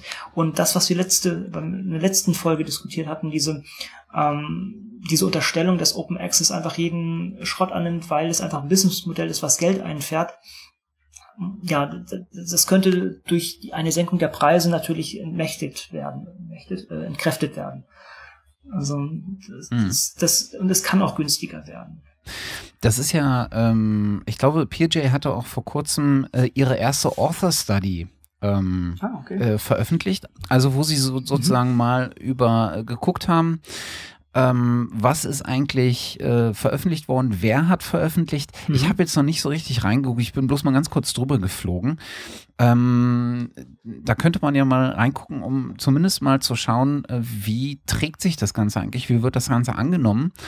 Und ich meine, genau das ist der Punkt, an dem sicherlich auch PLOS äh, ein bisschen aufhören wird und sich sowas sehr genau angucken äh, wird, nämlich unter dem Aspekt, äh, ist das eine Art und Weise einer Finanzierung, die wir uns vorstellen könnten, vielleicht nicht eins zu eins umzusetzen, sondern mhm. zu adaptieren und für uns mal versuchen herauszufinden, ob wir auf so einem Modell äh, oder in so eine Richtung eines solchen Modells auch gehen können? Mhm. Das schreiben wir uns einfach mal auf und äh, können ja vielleicht mal nächstes Mal da ein bisschen ins Detail gehen und mal angucken. Also ich habe das jetzt doch gar nicht auf dem Radar gehabt, das klingt sehr spannend, ja. Genau. Ja, ähm, du hast es das jetzt schon mit deiner Suchmaschine, welchen Publisher soll ich nehmen, jetzt gerade sozusagen an, oder welches Journal soll ich nehmen, angesprochen. Es gibt auch das große Open Access Journal Directory, was so ziemlich alles, oder ja, also hoffentlich so ziemlich alles listet oder alle Journal listet, die entsprechend Open Access anbieten. Ähm, das ist, denke ich, eine, eine große Fundgrube für solche Sachen. Auch wenn man natürlich, wenn man in der eigenen Community tätig ist und da Sachen liest oder, oder ja, sich mit unterhält, dann kommt man schon auf, wahrscheinlich auf eine Handvoll Journale, die für einen selber relevant sind, würde ich mal sagen. Aber es ist, denke ich, ganz nett, um das mal zu explorieren. Hm. Was mich so ein bisschen wundert, ich bin hier gerade auf, äh, äh, auf dem Open Access Journals mhm. Directory. Mhm. Ich hatte das irgendwie weiß und orange in Erinnerung. Jetzt stehe ich auf einmal vor so einer grauen Seite. Stimmt, das sieht echt anders aus. Täusche ich mich da? Haben, das, das sieht aus wie eine, geändert? Ja, das sieht aus wie eine Website aus den 90ern. Ja, vor allem mit dem Counter da unten. Ja, also das aber das war doch mal so eine so eine so eine schicke weiß ja, ja, ja, absolut. Also. Das kann ja nicht sein hier. Das ist ja. Oder bin ich auf der falschen Do Domain? Ir irgendwie wurde es gehijackt oder so, keine Ahnung. Wenn du jetzt gerade Schadcode auf dem Rechner hast, dann hast du ein äh, Problem. Ja, glaube ich auch. Ach, verdammt. Naja. naja wir, wir, überprüfen das nochmal. Also, genau.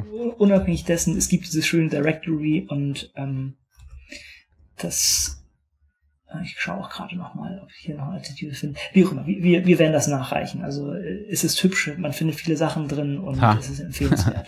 ich weiß, wo der Fehler ist. Ja. Das Ganze nennt sich nämlich nicht Open Access Journals Directory, mhm. sondern Directory of Open Access Journals.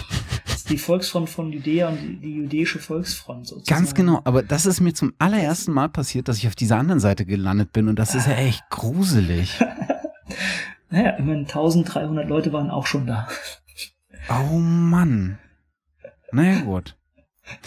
Und in der Tat, wenn du, äh, wenn man auf diesem, äh, auf, auf dem äh, Directory of Open Access Journals, also mhm. unter äh, doaj.org und mhm. nicht unter oadj.org, meine Güte, äh, geht, dann hat man auch unter dem Search-Button nämlich genau diese Suche äh, und kann links äh, sehr, sehr genau ein, eingrenzen, was man eigentlich machen möchte. Also man hat da die Möglichkeit auch Filter bei Journal License, Filter bei Publication Charge, ähm, äh, diverse Sachen einzustellen und das finde ich eine echt sinnvolle Art und Weise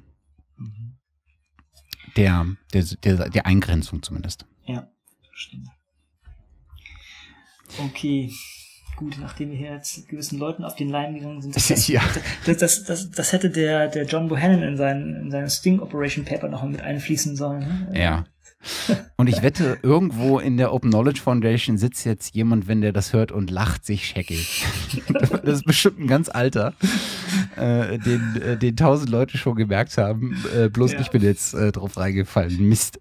Wie schon gesagt, ich konnte es jetzt auch nicht auflösen. Das ist, naja, wie auch immer. Gut, machen wir weiter. Ähm, wir haben natürlich noch, äh, noch die Lizenzen, die wir zu häufig angesprochen haben, auf dem Radar. Soll heißen, äh, sagen wir so, per Default, wenn ich nichts ändere und irgendetwas ins Netz stelle oder irgendjemand gebe, habe ich ein Copyright an etwas. Das ist einfach, man muss natürlich sagen, wo man sich befindet. Also in Deutschland ist es so und auch in anderen Ländern ist es so, wenn ich etwas mache, habe ich ein Urheberrecht drauf, äh, habe ich ein, wie sagt man, ein ja, Copyright drauf.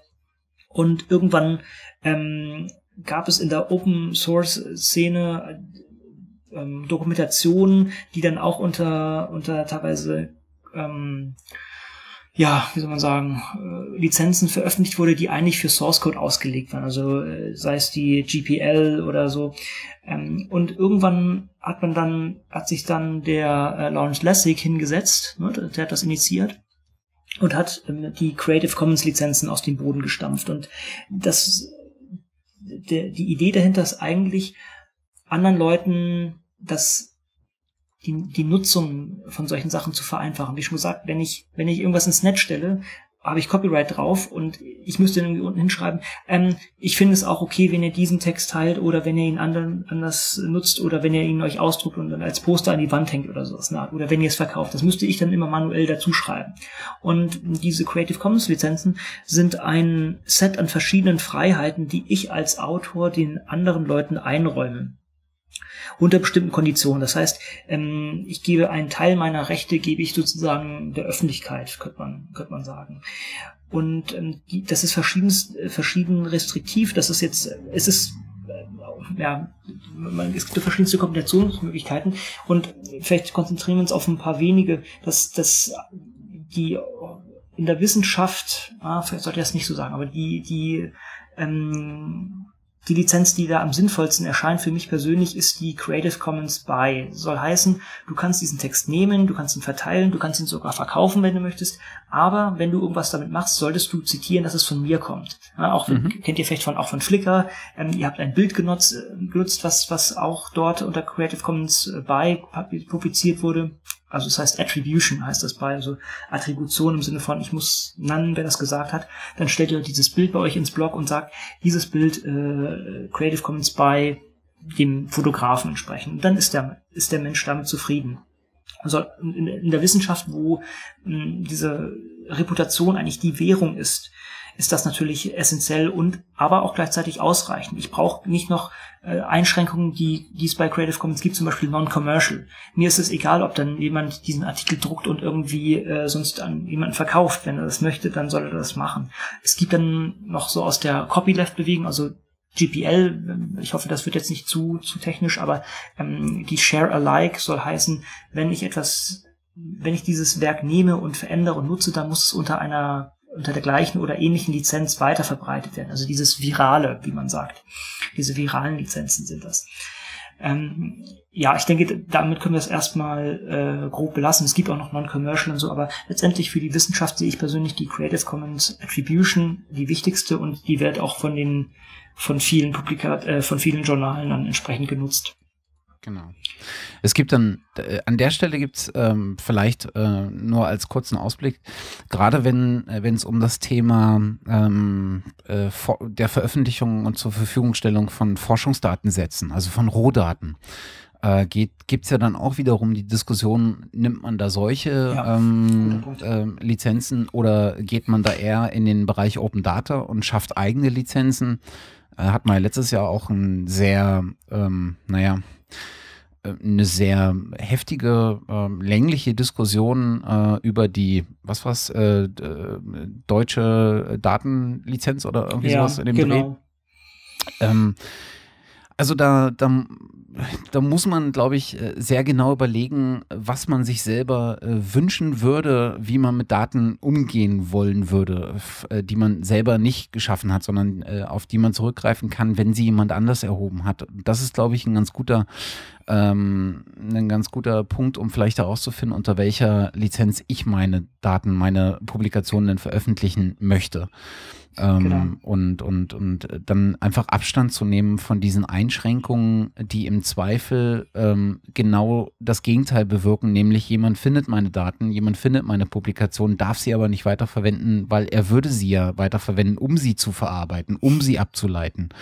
Ähm, und äh, das ist dann einfach echt äh, schade, wenn man, wenn man diese äh, Punkte mit dazu nimmt und dadurch äh, bei vielen äh, möglichen äh, wieder äh, oder dieser Wiederverwertbarkeit an vielen möglichen Stellen einfach den Riegel vorschiebt.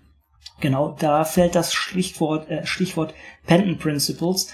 Ähm, mhm. Das ist letztendlich, also wie schon gesagt, für Publikationen ist die Creative Commons BY absolut valide, aber gerade äh, für Datensets ist das hat das eben Einschränkungen und da wird eigentlich empfohlen, das läuft unter diesem, äh, unter diesem Schlagwort Penton Principles, sollte man äh, weniger restriktive ähm, Lizenzen nehmen und da hat sich dann die Creative Commons Zero herauskristallisiert. Ja. Das ist eine, die heißt so viel wie mach was du willst damit. Das ist eigentlich Public Domain, aber der Public Domain ähm, in Deutschland gibt's das gar nicht eigentlich und ähm, diese äh, Creative Commons Zero ist sozusagen das Äquivalent dazu.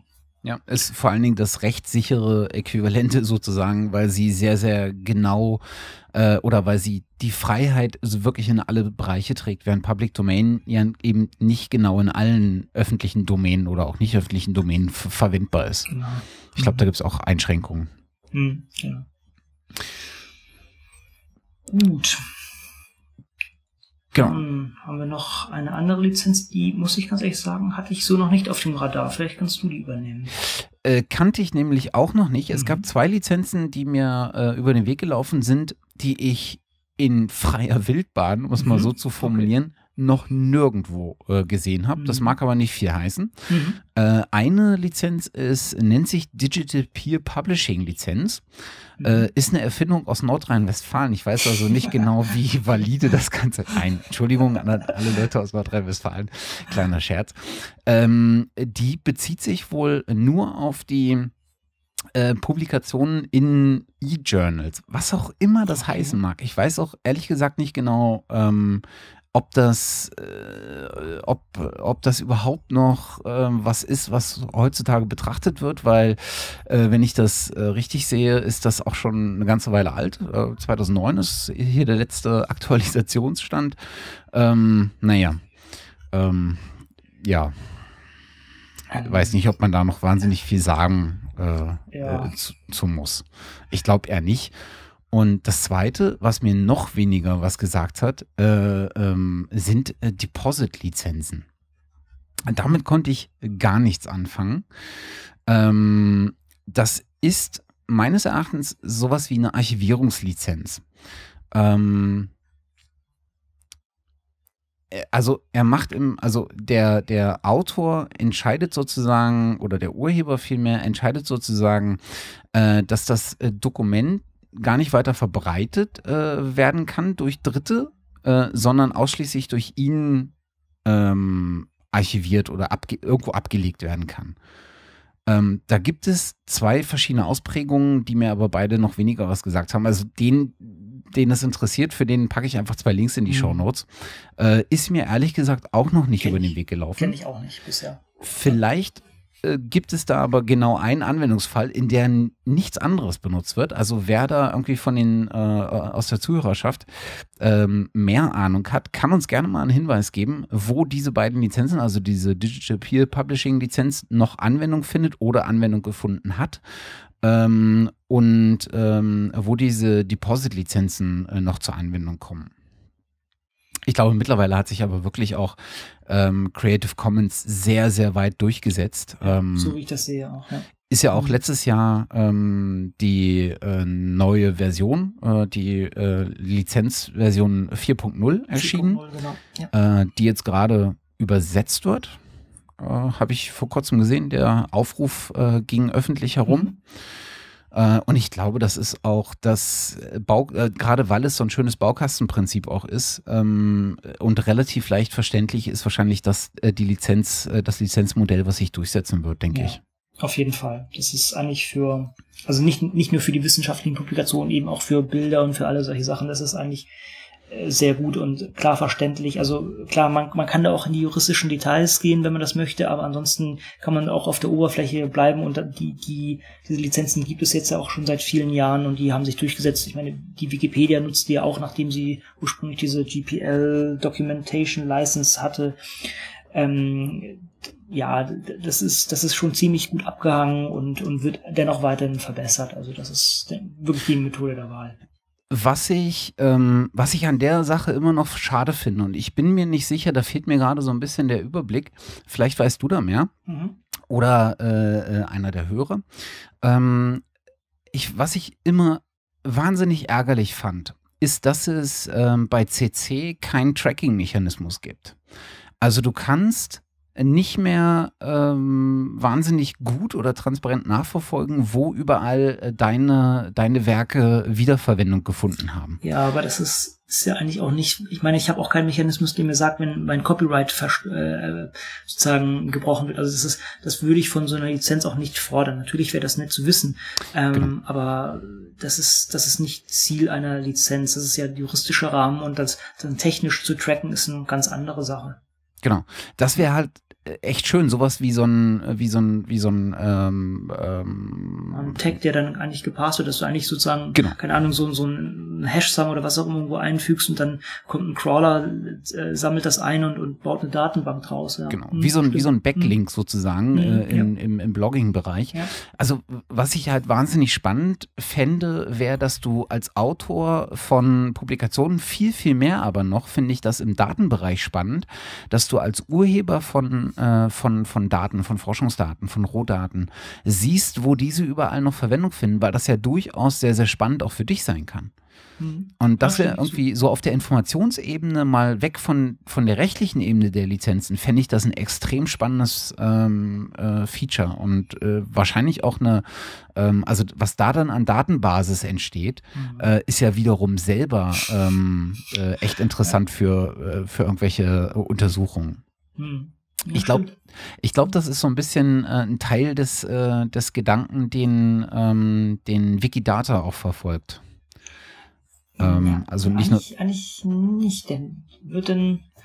Ich meine, ich kann die Sachen von Wikidata kann ich nutzen, aber ich gebe denen jetzt keinen Pingback, dass ich das gemacht habe. Nee, aber es greifen sozusagen alle auf denselben äh, also auf einen Datensatz zurück. Ja. Also du, ne, also das, ich glaube, das geht ja zum Teil auch darum, Datensätze nicht redundant mehr zu erzeugen mhm. und abzulegen, sondern an einer Stelle und äh, sozusagen an allen Stellen, wo diese referenziert sind, ähm, ihnen denselben Stand zur Verfügung zu stellen. Das heißt, wenn das du an dem Originaldatensatz was ändert, ändert sich das halt wirklich an allen Stellen auch gleichzeitig mit plus es, äh, es besteht in, in zig Sprachen äh, und ähnliches. Und ein, einer dieser äh, Effekte wäre ja, dass du dieses Netz aus, äh, wo diese Orte sind, an denen dieser Datensatz verwendet wird, ähm, vielleicht auch erfahrbar machen kannst oder, äh, oder, oder, oder ähm, erleuchtbar. Ja, in dem Fall ist es allerdings wirklich ein Spezialfall. Wenn ich jetzt ein Bild bei Flickr hochlade, wenn es jetzt nicht irgendwie wirklich eingebunden wird, das heißt, das Bild liegt bei Flickr noch rum und es wird sozusagen ja, nur verlinkt und, und Flickr kann das so mit tracken. Ähm, wenn das nicht der Fall ist, dann habe ich eigentlich keine Kontrolle drüber. Ne? Wenn, wenn das jetzt irgendjemand runterlädt und dann in seinem WordPress äh, hochlädt und, und einbindet, dann dann ist das erstmal weg. Es sei denn, ich habe eine entsprechende Bilderkennungssoftware, die das so im Crawler eingebaut ist und das alles mit miterkennt. Ja. Aber es ist auf jeden Fall, find, ich finde es auch ein spannendes Thema. Ähm, aber ich sehe da noch keine Lösung dafür. Mhm. Das muss man erst bauen. Ja. Kann man Speck. Naja, wir, wir stehen ja erst am Anfang dieser, äh, genau, dieser Entwicklung. Genau. Ich bin noch über so ein kleines nettes Tool äh, gestolpert äh, was sich äh, nennt How Open Is It? äh, ist auch genau die Domain, howopenisIt.org, ähm, was dir eigentlich bloß zwei kleine Boxen äh, darstellt.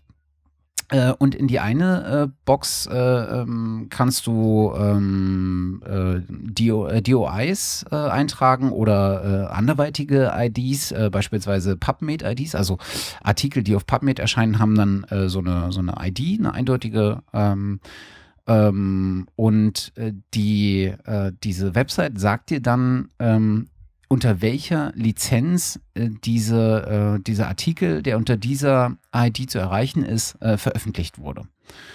Äh, und das finde ich irgendwie einen ganz, ganz spannenden Ansatz, weil das kann man natürlich jetzt auch äh, sehr viel äh, ausführlicher weiterdenken. Und ich glaube, ähm, dass das Ziel des Projektes ist auch, da noch sehr, sehr viel mehr mit anzustellen. Mhm.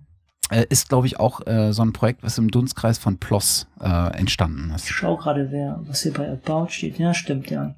PLOS, Spark, OASPA, ja, das sind alles Usual Suspects. Die üblichen Verdächtigen hier, ja. Mhm. Spark müsste man sich eigentlich auch nochmal an, angucken. Spark, ja, äh, die machen, glaube ich, auch extrem viel. Da habe ich auch genau, nicht so die sind richtig historisch ziemlich gut dabei und haben viel gepusht in der Richtung. Das ist richtig, ist, ja. ähm, das ist ein guter Punkt, ja. Na gut, aber da, äh, da haben wir ja noch ein bisschen Zeit, das genau, äh, mal zu machen. Wir wollen heute nicht hier alles erschlagen. Äh, genau. gut, was haben wir sonst noch?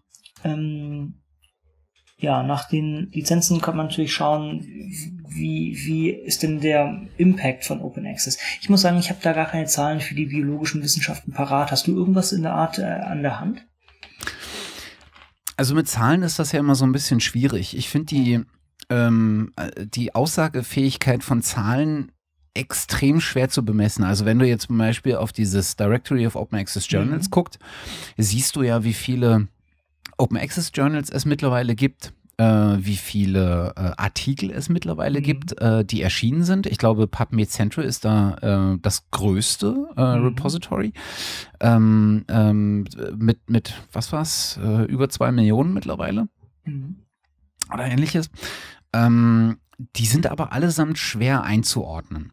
Und das, was du ja üblicherweise findest, sind so Meta-Erhebungen, ähm, also die sich dann bestimmte Aspekte ähm, ähm, einfach mal genauer anschauen. Ähm, üblicherweise ist das im Open Access Bereich äh, hast du immer viele Publikationen, äh, die sich anschauen, ähm, äh, wie so Zitationsraten ähm, äh, und, und Impact Factor, Wachstum und sowas ähm, mit äh, Open Access zusammenspielt, äh, ob es da Korrelationen gibt, wenn jemand mehr Open Access publiziert oder weniger.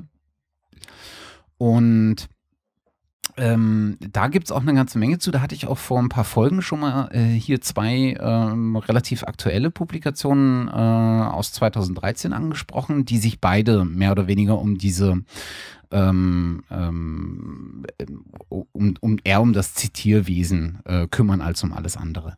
Marktzahlen finde ich noch mal extrem schwieriger. Mhm. Und da kenne ich auch keine äh, Studie, die so richtig dicht äh, mal versucht, einen Blick auf den Open Access Markt, der ja doch auch einer ist, ähm, zu werfen.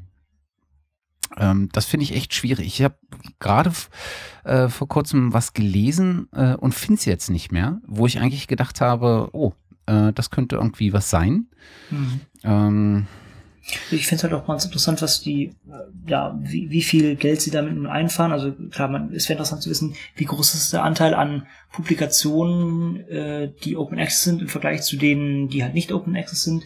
Wie, wie sind die Gewinnmargen? Vielleicht, vielleicht kann man hier sogar mal den, den kleinen Seitenhieb im Sinne, äh, in Richtung der ähm, Subscription-based ähm, äh, Journale machen, denn die haben teilweise immense Gewinnmargen. Da gab es auch diese Studie, was war das von der Deutschen Bank, glaube ich, die auch gesagt haben, ähm, eigentlich können die bei diesen Gewinnmargen wirklich keinen großen Mehrwert zu dieser Publikation bringen, weil die, weil die mit 40 Prozent oder, oder was auch immer die da fahren, eigentlich keinen großen Aufwand haben. Muss man sich auch vorstellen, was machen die denn? Ne? Der, der Wissenschaftler ähm, äh, schreibt das Paper, der, es gibt einen Wissenschaftler, der, der ist sozusagen Editor, gut, es gibt auch Editoren, die bezahlt werden, aber das ist häufig auch jemand aus der Community, die ähm, Leute, die das Peer Review machen, werden nicht bezahlt. Das ist eigentlich alles von den Wissenschaftlern gemacht und die, die ähm, Publisher drucken das und schicken es raus, beziehungsweise äh, haben ein, ein, eine Webseite, wo das gehostet wird. Das, das kann nicht so teuer sein und die haben enorme, enorme Gewinne da. Ja. Und das wird man halt ganz gerne mal sehen, wie, wie sieht's beim Open Access aus, was wird da eingefahren. Ich glaube, bei PLOS war das sogar so, dass eigentlich nur PLOS One wirklich rentabel ist und die anderen querfinanziert, wenn ich mich da recht entsinne. Und deshalb haben auch mittlerweile andere Publisher dieses Konzept äh, von PLOS angenommen und, und auch versucht, damit entsprechend ähm, ja, Gewinn zu fahren. Mhm. Ähm, also du, man kann es ja so ein bisschen also wir hatten es ja vorhin schon mal ganz kurz angesprochen. Es gibt ja so, na, ich nenne sie mal schwarze Schafe, die sich jetzt ja. so versuchen, das was, was Ölkonzerne, oh, oh, ich glaube, das ist ein schlimmer Vergleich, aber ich bringe ihn trotzdem. das, was, was Ölkonzerne immer versucht haben mit Greenwashing, ja. ist jetzt sozusagen das, was Verlagskonzerne ja. versuchen mit Openwashing zu machen. Oh Gott. Elsevier mal wieder. Elsevier ja, genau. Und äh, bei denen kriegst du ja in der Regel ähm, raus, was sie zumindest äh, in den äh, Sparten äh, verdienen. Ähm, ja. Und kannst vielleicht da so eine Ahnung davon kriegen, wie hoch auch die Margen da, äh, da mhm. sind. Wobei ich mir auch da nicht sicher bin, äh, wie, wie aussagefähig das Ganze ist. Mhm. Ja, schwierig. Also ähm, ich, ich, ich wage da keine, keine Abstimmung. Ich habe ich hab keinerlei Zahlen dafür parat, muss ich sagen. Ähm, man, ich kann ja mal äh, äh, schauen, ob ich diesen äh, Link, der mir kürzlich ähm, über den Weg gelaufen ist, nochmal irgendwo finde. Dann äh, ähm, äh, vertwitter ich ihn nochmal äh, und äh, paste ihn in die, äh, in die Show Notes. Ansonsten sind wir da natürlich auch mal dankbar für Hinweise. Ähm, also genau. wenn jemand da eine aussagefähige Studie kennt, dann immer gerne her damit. Genau, immer her damit. Ja, man muss natürlich auch sagen, ähm, auch Open Access ist jetzt nicht ähm, oder hat jetzt nicht nur nur Unterstützer, sondern es gibt Leute, Leute, die etwas dagegen haben. Und hier ist jetzt gerade ganz aktuell äh, ein Artikel in die Hand gedrückt worden.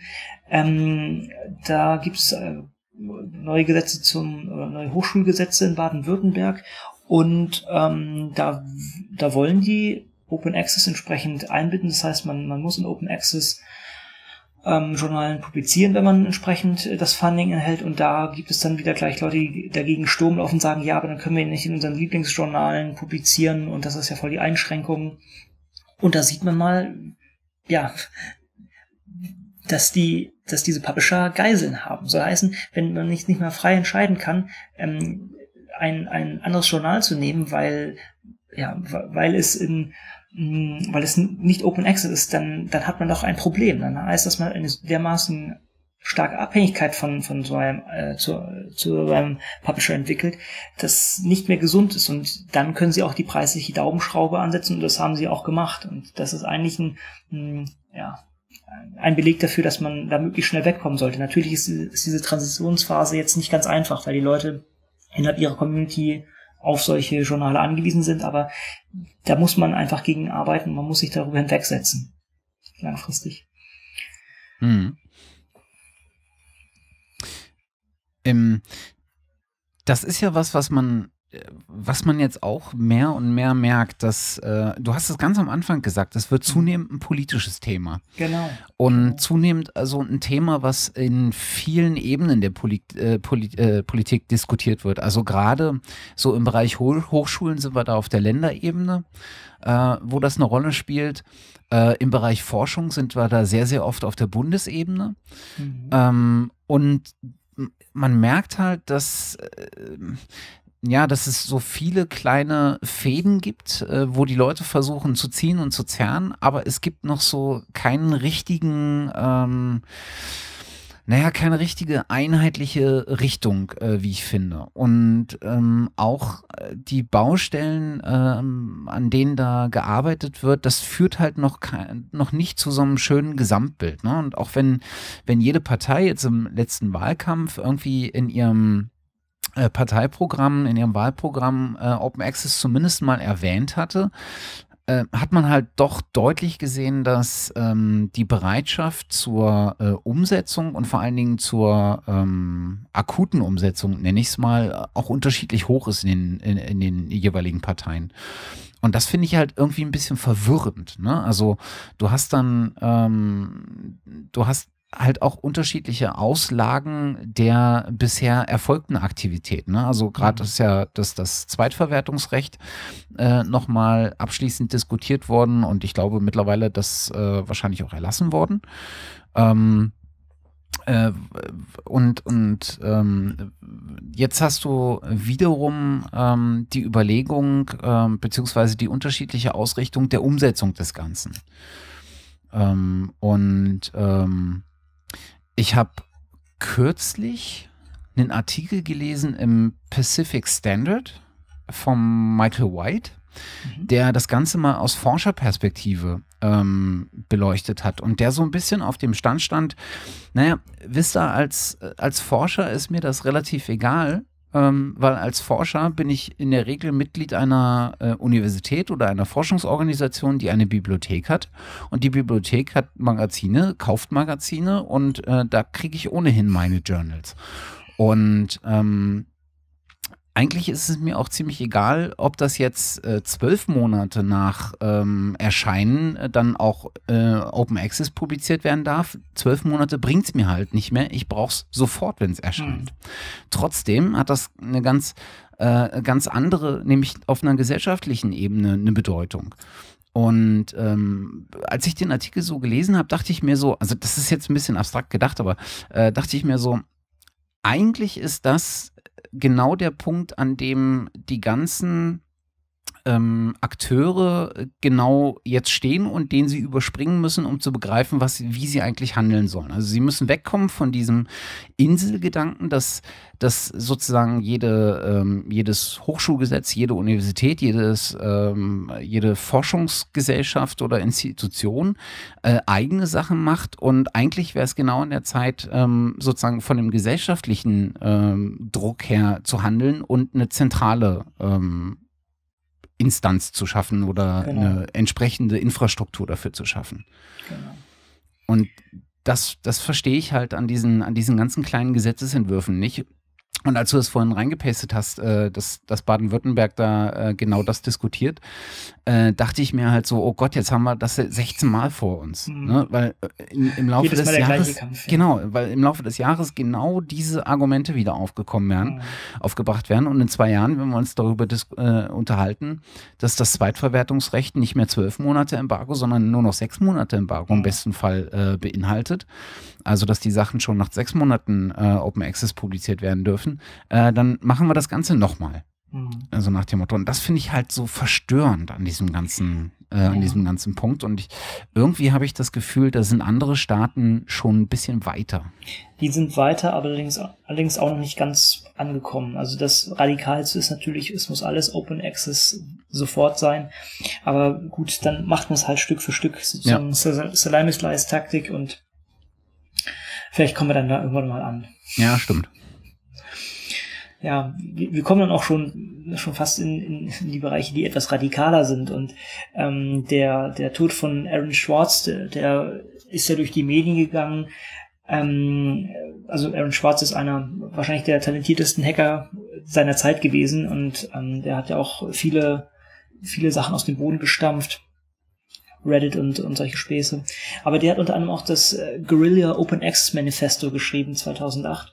Und mh, das ist sozusagen wirklich der radikale Ansatz im Sinne von, okay, es, es gibt diese, diese ähm, Schätze dort draußen, soll heißen, es gibt viele Publikationen, an die man niemand rankommt. Selbst wenn wir jetzt Open Access überall einführen, sind diese alten Sachen noch nicht zugänglich. Macht also folgendes, jeder, der Zugriff hat, hat eigentlich die moralische ähm, ja, den, wie sagt man, die moralische Verpflichtung, diese Sachen zu nehmen und der Öffentlichkeit äh, äh, zur Verfügung zu stellen. Und das hat er auch gemacht. Er hat, äh, du hattest gleich die Zahlen parat. Ich weiß nicht, auf jeden Fall ein, ein riesengroßes Paket an, an Journalen oder an Publikationen dann via BitTorrent ähm, zur Verfügung gestellt als Beispiel und hat es dann auch noch unterschrieben. Also jeder wusste, dass es von ihm kommt. Und ähm, das ist sozusagen der Guerilla-Ansatz, um, um, um, ja, um diese Sache Herr zu werden oder um ähm, mehr Öffentlichkeit oder mehr, mehr Zugänglichkeit zu, zu gewährleisten. Muss man, mhm. was auch eine Strategie ist, aber ähm, mit gewissen Problemen behaftet ist, sagen wir es mal so. Mhm. Habe ich ja, ähm, hatte ich ja auch schon mal, äh, ich glaube Folge 2 ähm, war es. Mhm. Dieser Guerilla-Ansatz ist ja oftmals einer, den du in ganz, ganz vielen Bereichen findest, dass, dass es wirklich halt so Leute gibt, die mit solchen Aktionen, die sehr radikal sind, die vielleicht auch genau nicht der äh, gewünschte Weg oder der optimale Weg sind, weil sie einfach wieder zu ähm, zu Ärgernissen auf der anderen Seite ähm, äh, führen, aber die notwendig sind, äh, um so ein Stückchen weit auch die äh, Diskussion äh, voranzutreiben. Und was ich beim, äh, beim äh, Aaron Swartz ja so spannend fand, ist die Reaktion ähm, nach seinem Tod, ähm, nämlich die Aktion rund um PDF Tribute. Ja, genau. Dass die Leute auf einmal angefangen haben, ihre Artikel, die normalerweise genau hinter Paywalls landen, äh, öffentlich irgendwo abzulegen und den Ort unter diesem Hashtag PDF Tribute dann äh, zu twittern. Und ähm, es gab eine Reihe von Personen, die sich da dann drum gekümmert haben, das Ganze zu scrapen und eine Website zusammenzubasteln, wo du all diese PDFs äh, dann auch auffindbar ähm, hattest und sozusagen von da aus als zentraler Hub äh, dann äh, an, an, die einzelnen Paper springen konntest. Mhm. Und das ist halt sowas, wo du, wo du dann auf einmal siehst, ähm, dass, dass, dass, dass, dass so ein Keim äh, ist, von dem ausgehend dann äh, wiederum Energie in dieses, in diese Bestrebungen, in diese Initiative dann vielleicht doch irgendwann mal zu einem öffentlich zugänglichen äh, wissenschaftlichen Wissen äh, zu gelangen, ähm, woraus sich sowas speist. Ja, leider ist er als Märtyrer gestorben, sozusagen. Ja, ja. Nicht schön, nicht schön, aber ja, wie du selber sagst, man kann das vielleicht als, als Anfangspunkt für, für mehr Bewegung in der ganzen in der ganzen Sache sehen. Ja. Genau. Was das halt so ein bisschen, ähm, und ich glaube, da, da waren wir gerade noch an dem Punkt, ähm, dass es ja nicht nur auf Wohlwollen stößt, ähm, diese, diese Open Access ähm, mhm. äh, Bestrebungen, äh, sondern dass es da auch gewisse Ressentiments gibt. Ähm, viele davon hatten wir in der letzten Folge schon angesprochen, nämlich gerade so Qualitätsvorbehalte genau. durch ähm, vielleicht doch nicht mehr so organisiertes Peer Reviewing, vielleicht sogar fehlendes das Peer Reviewing. Ähm, was sich dann nicht als wirklich Open Access Publishing, sondern das ist Betrug. Ne? Das muss man sich vor Augen halten. Das heißt, es gibt mhm. schwarze Schafe, die nicht Open Access betreiben, sondern Leute betrügen, indem sie sagen, wir sind ein Journal, wir machen hier ein, eine Dienstleistung, nämlich das Peer Review organisieren und die Sache publizieren, machen es allerdings nicht. Ne? Das ist Betrug. Mhm. Aber es ist nicht sozusagen inhärent, wie manche das unterstellen möchten, im Open Access äh, ja, angehaft, angehaftet, Open Access gleich schlechte Qualität. Mhm. Und das wurde häufig sozusagen impliziert. Mhm. Und es gibt ja in, in Deutschland ähm, diese, diese in Open Access Informationsplattform, ne? ähm, genau. äh, open-access.net. Und die haben äh, so eine Liste, die da schon ewig drin steht, äh, Gründe und Vorbehalte. Mhm. Und ich habe vor ein paar Jahren ähm, in der Uni mal, äh, mal so, ein, so, ein, so, ein, so, eine Seminararbeit über Open Access und Open Science und sowas äh, geschrieben. Und damals bin ich durch diese Liste gegangen und vieles davon war, ähm, naja, äh, sinnvoll nachvollziehbar, einigermaßen mhm. zumindest. Und heute bin ich nochmal durch diese Liste gegangen, äh, die glaube ich von 2010 ist, äh, mhm. und dachte mir so, wow, die Hälfte von den Punkten können mhm. wir eigentlich streichen, weil mittlerweile haben wir dafür Lösungen. Sehr gut. Äh, oder zumindest Herangehensweisen, die uns nicht in dieses Dilemma bringen. Mhm. Ähm, äh, so äh, Auffindbarkeit zum Beispiel. Ne? Also das ist ein Thema, ja, was wir nach und nach immer besser ähm, handhaben werden, ähm, immer vernetzter, nicht, nicht zuletzt auch durch solche ähm, ähm, Plattformen wie Directory of Open Access Journals äh, und viele andere.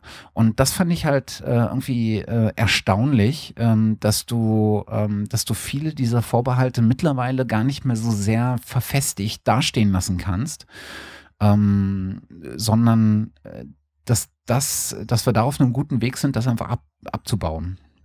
Ja. Das finde ich irgendwie bemerkenswert. Ein schöner Trend, ja. Und trotzdem ist äh, äh, das noch nicht überall gleichermaßen angekommen.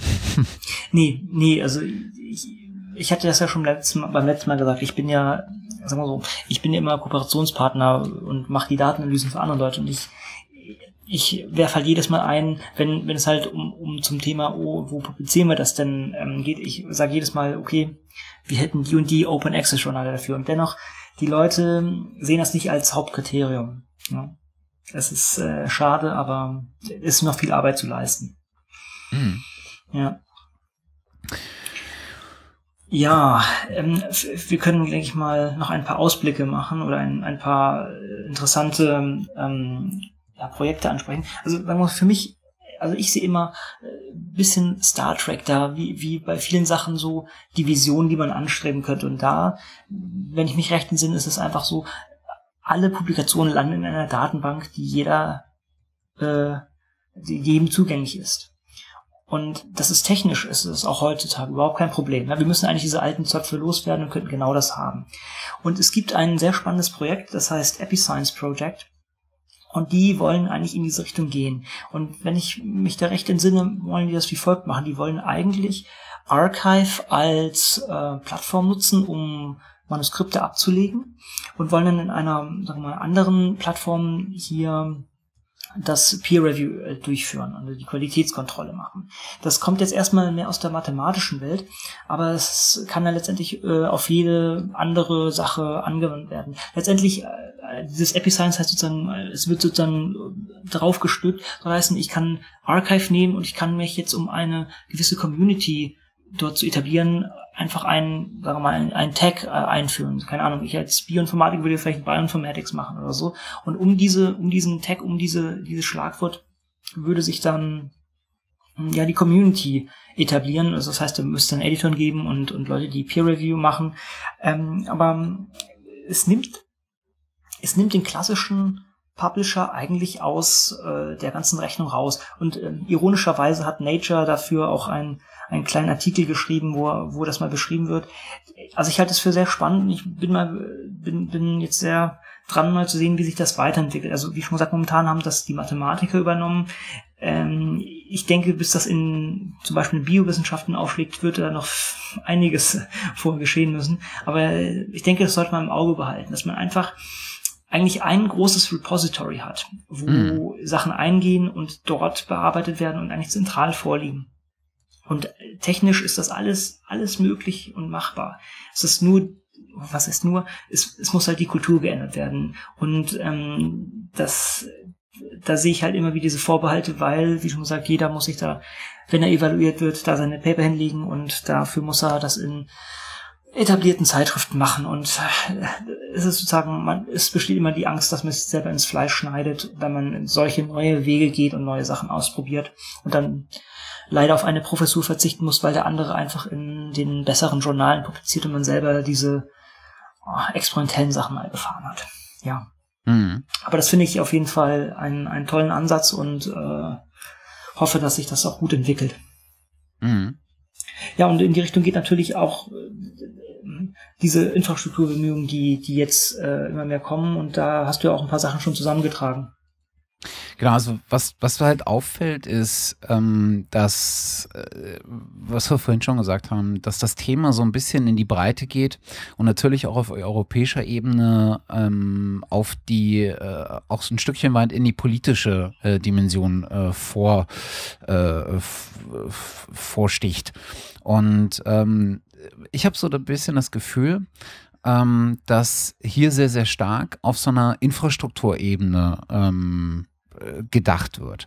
Also es gibt diverse, an diversen Stellen innerhalb äh, der, der Euro, äh, Europäischen Union, innerhalb der Europäischen Kommission, besonders innerhalb der Institutionen, die sich um, äh, um äh, Wissenschaft kümmern, ähm, Aktivitäten, die sozusagen die ein Stückchen weit an der ähm, naja, an, der, an, der, an dem Streckenbau äh, hin zu einer Open Access äh, dominierten Welt äh, mitwirken.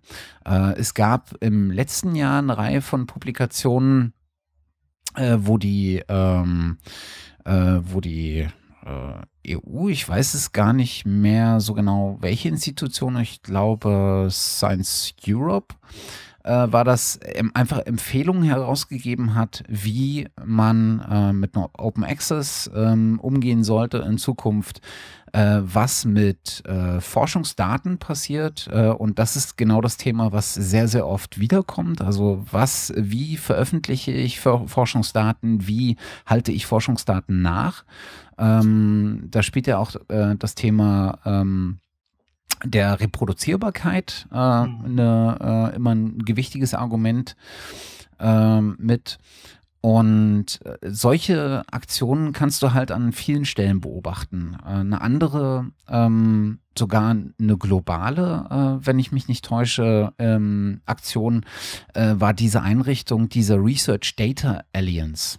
Mhm, ähm, genau. Wo es ja. sozusagen äh, in diversen Arbeitsgruppen äh, darum geht, sich mal genau einzelne Aspekte und viele kleine Details anzugucken und im, unter einem großen Rahmen zusammenhängende Strategien zu entwickeln und daraus Handlungsempfehlungen und sogar noch weitergehend äh, konkrete Standards abzuleiten, äh, konkrete, ähm, vielleicht sogar äh, konkrete Strukturprojekte äh, zu lancieren. Ähm, da bin ich jetzt gar nicht äh, so genau im Bilde, wie weit äh, da äh, das ist. Ich glaube, man steht da vor dem dritten großen Meeting. Ähm, weißt du eigentlich, wer das, wer das angestoßen hat? Denn, also ich bin auch kürzlich drüber gestolpert, aber mir war jetzt nicht ganz klar, wer da eigentlich dahinter steht und äh, wer das vorantreibt. Das ist eine äh, gute Frage, die ich dir gar nicht so genau beantworten kann. Machen wir nächstes Mal Reproduzierbarkeit und solche Sachen, das können wir auch mal ansteuern, dann verweisen wir einfach schon mal in die Zukunft. Genau, genau, genau. Äh, ich glaube, das war sogar eine australische Initiative äh, in Zusammenarbeit mit den Vereinigten Staaten und der Europäischen äh, Kommission. Also es war irgendwie was, was okay. Nationales und dann auf mhm. einmal so super äh, nationale äh, mhm. Level, die da irgendwie mit, miteinander in den Ring gestiegen sind wenn ich mich recht erinnere. Mhm. Genau. Und auf europäischer Ebene gibt es genauso ein, äh, so ein Projekt mit Open Air, äh, also der äh, Open Access Infrastructure for Research in Europe, ähm, die, die, sich diesem ganzen Thema halt auch wieder von dieser ähm, Infrastrukturseite her nähern. Ähm, und ich habe so ein bisschen das, äh, das Gefühl, ähm, dass das dem ähnelt, was wir vorher schon äh, mal angesprochen haben, dass du sozusagen so ein Skelett, äh, so, so, ein Repository als Skelett äh, zur Verfügung stellst und daran angegliedert kannst du dann ähm, Services äh, drumherum äh, stricken. Mhm. Okay. Und ich glaube, das ist so ein bisschen der Gedanke, warum sich die EU an der Stelle auch von der Infrastrukturseite her nähert. Ähm, aber da wäre es mal spannend, äh, sich das ähm, nochmal genauer anzugucken und vor allen Dingen äh, anzuschauen, äh, was da äh, mittlerweile passiert ist, wohin die konkreten Aktionen auch gehen ähm, und äh, wie da die Roadmap aussieht, äh, was sozusagen am Ende äh, des Ganzen äh, eigentlich stehen soll. Äh, da habe ich bisher mich noch relativ wenig mit beschäftigt. Mhm. Okay, aber das ist ja ein, ein etwas Neues am Horizont. Das ist ja sehr schön. Genau, genau. Und ansonsten hat man halt, ist mir zumindest aufgefallen, äh, im letzten Jahr einfach aus diversen Ländern ähm, halt genau mitbekommen, dass es ähm, eine ähnliche Entwicklung gibt, nämlich dass die ähm, Politik mittlerweile sehr deutlich darüber nachdenkt, Open Access an der einen oder anderen Stelle mal mehr, mal weniger fest und verpflichtend ähm, äh, zu, äh, zu etablieren und auch äh, als Bedingung äh, festzuschreiben. Das ist nicht nur in Deutschland so, sondern ähm, das hat man an diversen Stellen äh, im, in Großbritannien auch. Ähm, ich glaube auch die äh, Royal Society hat mittlerweile äh, Open Access fest in, ihr, äh, in ihrem Programm etabliert. Welcome Trust, glaube ich, auch, ne? Die genau. auch mit Eli von sowas ja auch da im Boot, von daher. Genau. Äh, und auch aus den, äh, aus den USA gab es ja äh, so gegen Mitte, Ende letzten Jahres äh, diverse Meldungen, auch aus dem, äh, aus dem Weißen Haus und Verlautbarungen, äh, dass man Open Access noch sehr, sehr viel stärker ähm, festschreiben und verpflichtend gestalten möchte. Genau, und auch in den USA, äh, NIH, also National, National Health Institute, die haben das auch in ihren Statuten, wer da NIH finanziert, Forschung betreibt, der muss spätestens nach zwölf Monaten äh, diese Publikation in PubMed Central abgelegt haben. Mhm. Ja, das ist, das ist spannend, dass es immer wieder ähm, diese Zwölf-Monats-Regel ist. Mhm. Äh, ich weiß gar nicht, wie die auf diesen Wert kommen. Vielleicht das, äh, wahrscheinlich haben irgendwelche gesagt sofort, andere haben gesagt nie nach fünf Jahren und haben sich irgendwann ja. darauf geeinigt. Ich denke, das ist ein iterativer Prozess. Ich glaube, ich hatte auch irgendwo hatte ich da auch mal sechs Monate vor Augen. Ich bin mir jetzt gar nicht ganz sicher, wo das der Fall genau, war. Genau, also das ist ja, das war ja jetzt die Empfehlung, als mhm. äh, das im Kabinett hier in Deutschland besprochen wurde, mhm. äh, war das ja auch, äh, wurde das ja auch festgelegt auf zwölf Monate äh, Frist. Und äh, danach, nach der Besprechung äh, im Kabinett, gab es da eine Verlautbarung äh, seitens der ich weiß gar nicht, ob es Hochschulrektorenkonferenz war oder äh, irgendeine andere Organisation äh, aus diesem Dunstkreis, äh, die gesagt haben, naja, das wäre ja eigentlich äh, nicht so richtig äh, Open Access und es wäre ja zumindest wünschenswert, wenn in einem zeitnahen ähm, äh, Raum diese Frist von zwölf Monaten zumindest auf sechs Monate gesenkt werden würde. Mhm. Ähm, und äh, also deswegen dachte ich halt auch so, naja gut, dann wird es jetzt noch zwei Jahre dauern und da muss man halt wieder in den Ring strengen, anstelle es ja. jetzt gleich zu machen. Ja. Also, naja. mit Köpfen, ja. Leider nicht. Ja, man muss sich also das auch immer vor Augen halten. Also warum, warum pochten wir jetzt darauf, dass es möglichst eigentlich sofort Open Access ist? Man muss sich immer vor Augen halten, man, man hat eine Krankheit oder man kennt jemanden, der eine Krankheit hat an, und an dieser Krankheit wird geforscht und wenn jetzt jedes Mal zwischen, nach jeder Veröffentlichung irgendwie zwölf Monate erst ins Land gehen müssen, damit man da irgendwie drankommt, dann kann das sozusagen diesen Forschungsprozess einschränken. Das ist jetzt also etwas plakativ und etwas äh, überzogen natürlich, aber man muss immer sich vor Augen halten, dass das die Forschung einfach behindert, in die, in die Länge zieht, unnötig in die Länge zieht und ähm, äh, man, man einfach die Wissenschaft beschleunigen könnte, wenn der Zugang zu Ergebnissen ähm, sofort möglich ist. Ja.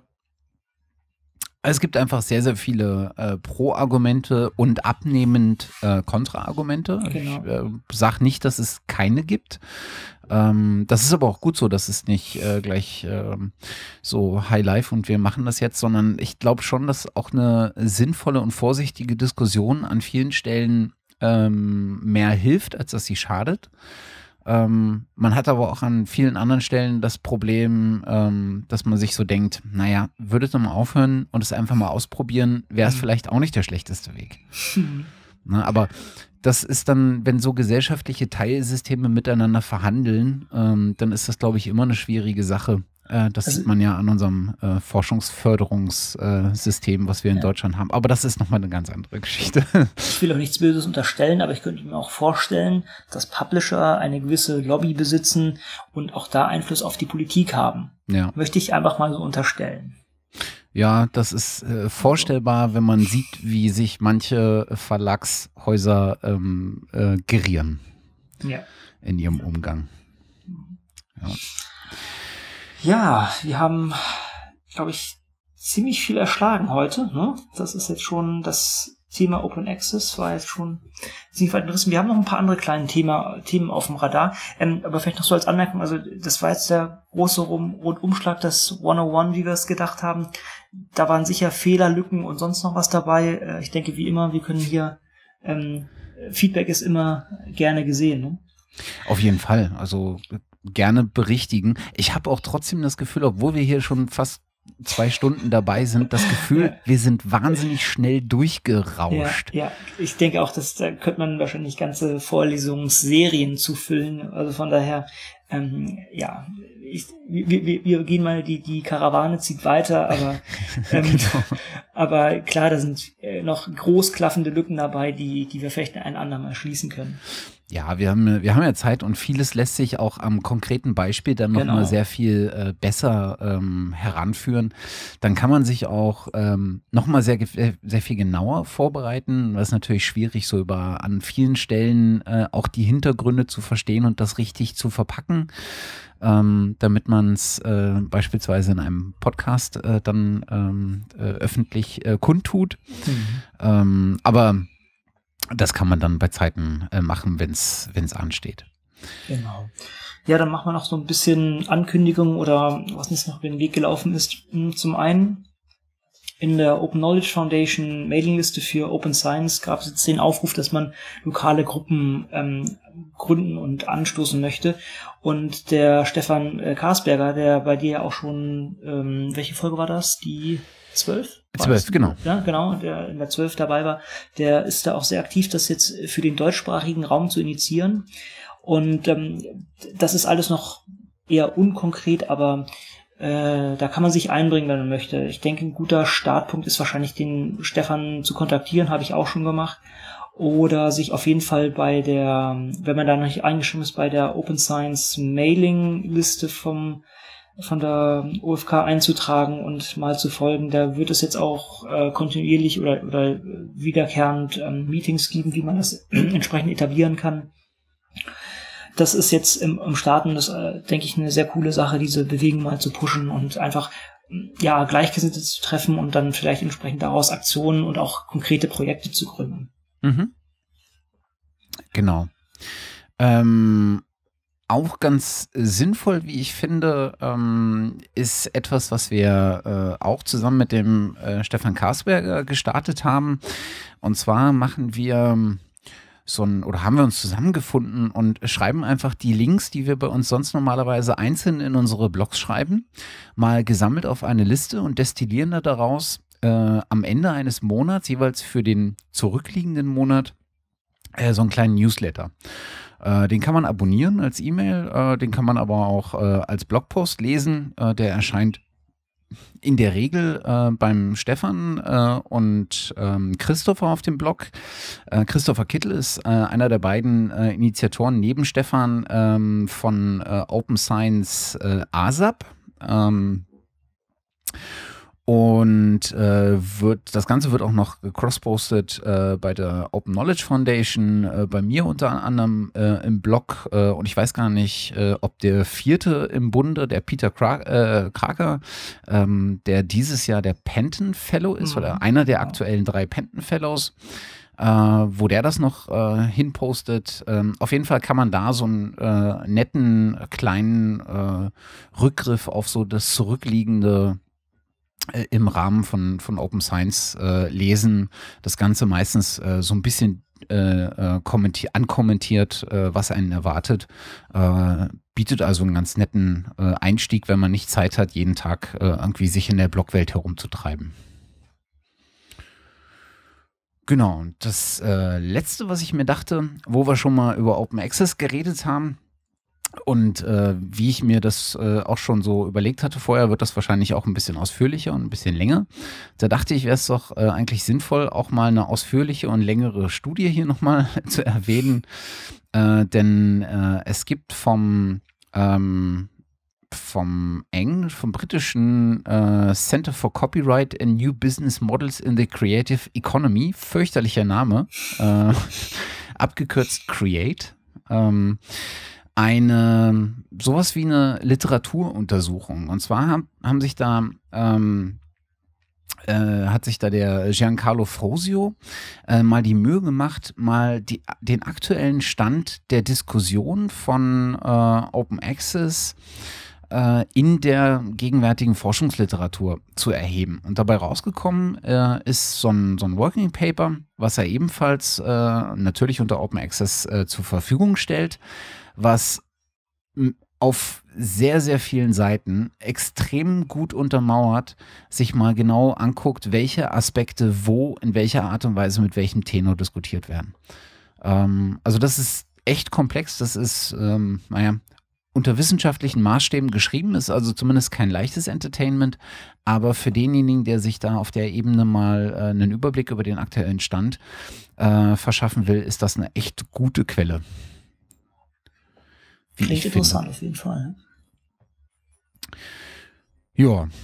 Ähm, Gut, da kommen wir schon fast ins Ende jetzt. Ähm, genau. Also ich muss sagen, wir, wir haben ja eine Sache übersprungen. Und zwar, ich habe halt viele Freunde in der Wissenschaft und in ganz verschiedenen Themen. Die hatte ich mal befragt, ähm, wie das mit Open Access bei denen aussieht. Da sich das Gespräch jetzt aber schon so in die Länge gezogen hat, würde ich sagen, das schauen wir uns ein andermal an. Ich danke den Leuten, die mir da eine E-Mail geschrieben haben und das äh, so nett beantwortet haben. Das machen wir ein andermal, dann ein bisschen mit mehr äh, Blick auf die verschiedenen Fachrichtungen. Denn für mich als mal, jemand aus den Lebenswissenschaften Wissenschaften kommt, war das mal ganz spannend zu sehen, wie, wie andere Felder das so handhaben. Aber das können wir ein andermal diskutieren, würde ich sagen. Mhm.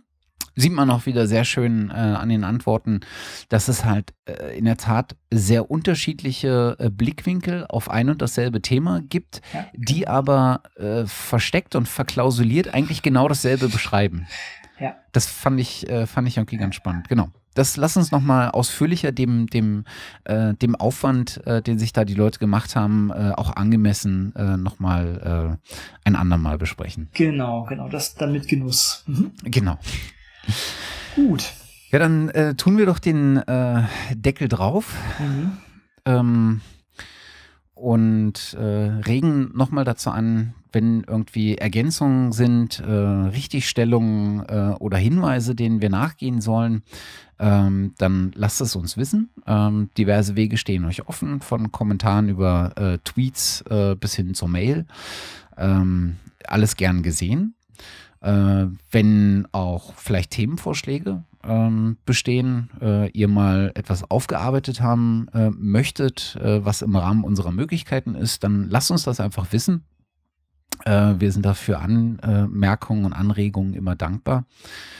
Äh, ja, und dann bleibt mir eigentlich äh, nur noch zu sagen, vielen, vielen Dank fürs Zuhören. Äh, vielen Dank dir, Konrad, fürs äh, Dabeisein. Danke fürs dabei sein lassen. Hat mir jetzt wieder sehr viel Spaß gemacht. Äh, äh, das, das machen wir äh, das nächste Mal dann äh, höchstens noch einmal und danach ist das nicht mehr das dabei sein lassen, sondern da ist dann das, das zweite Bein einfach fest angewachsen. Gehört zum Inventar. Genau. genau. Okay. Ja, tschüss dann euch allen und viel Spaß beim Hören. Genau. Und bis zum nächsten Mal. Bis dann. Tschüss. Tschüss.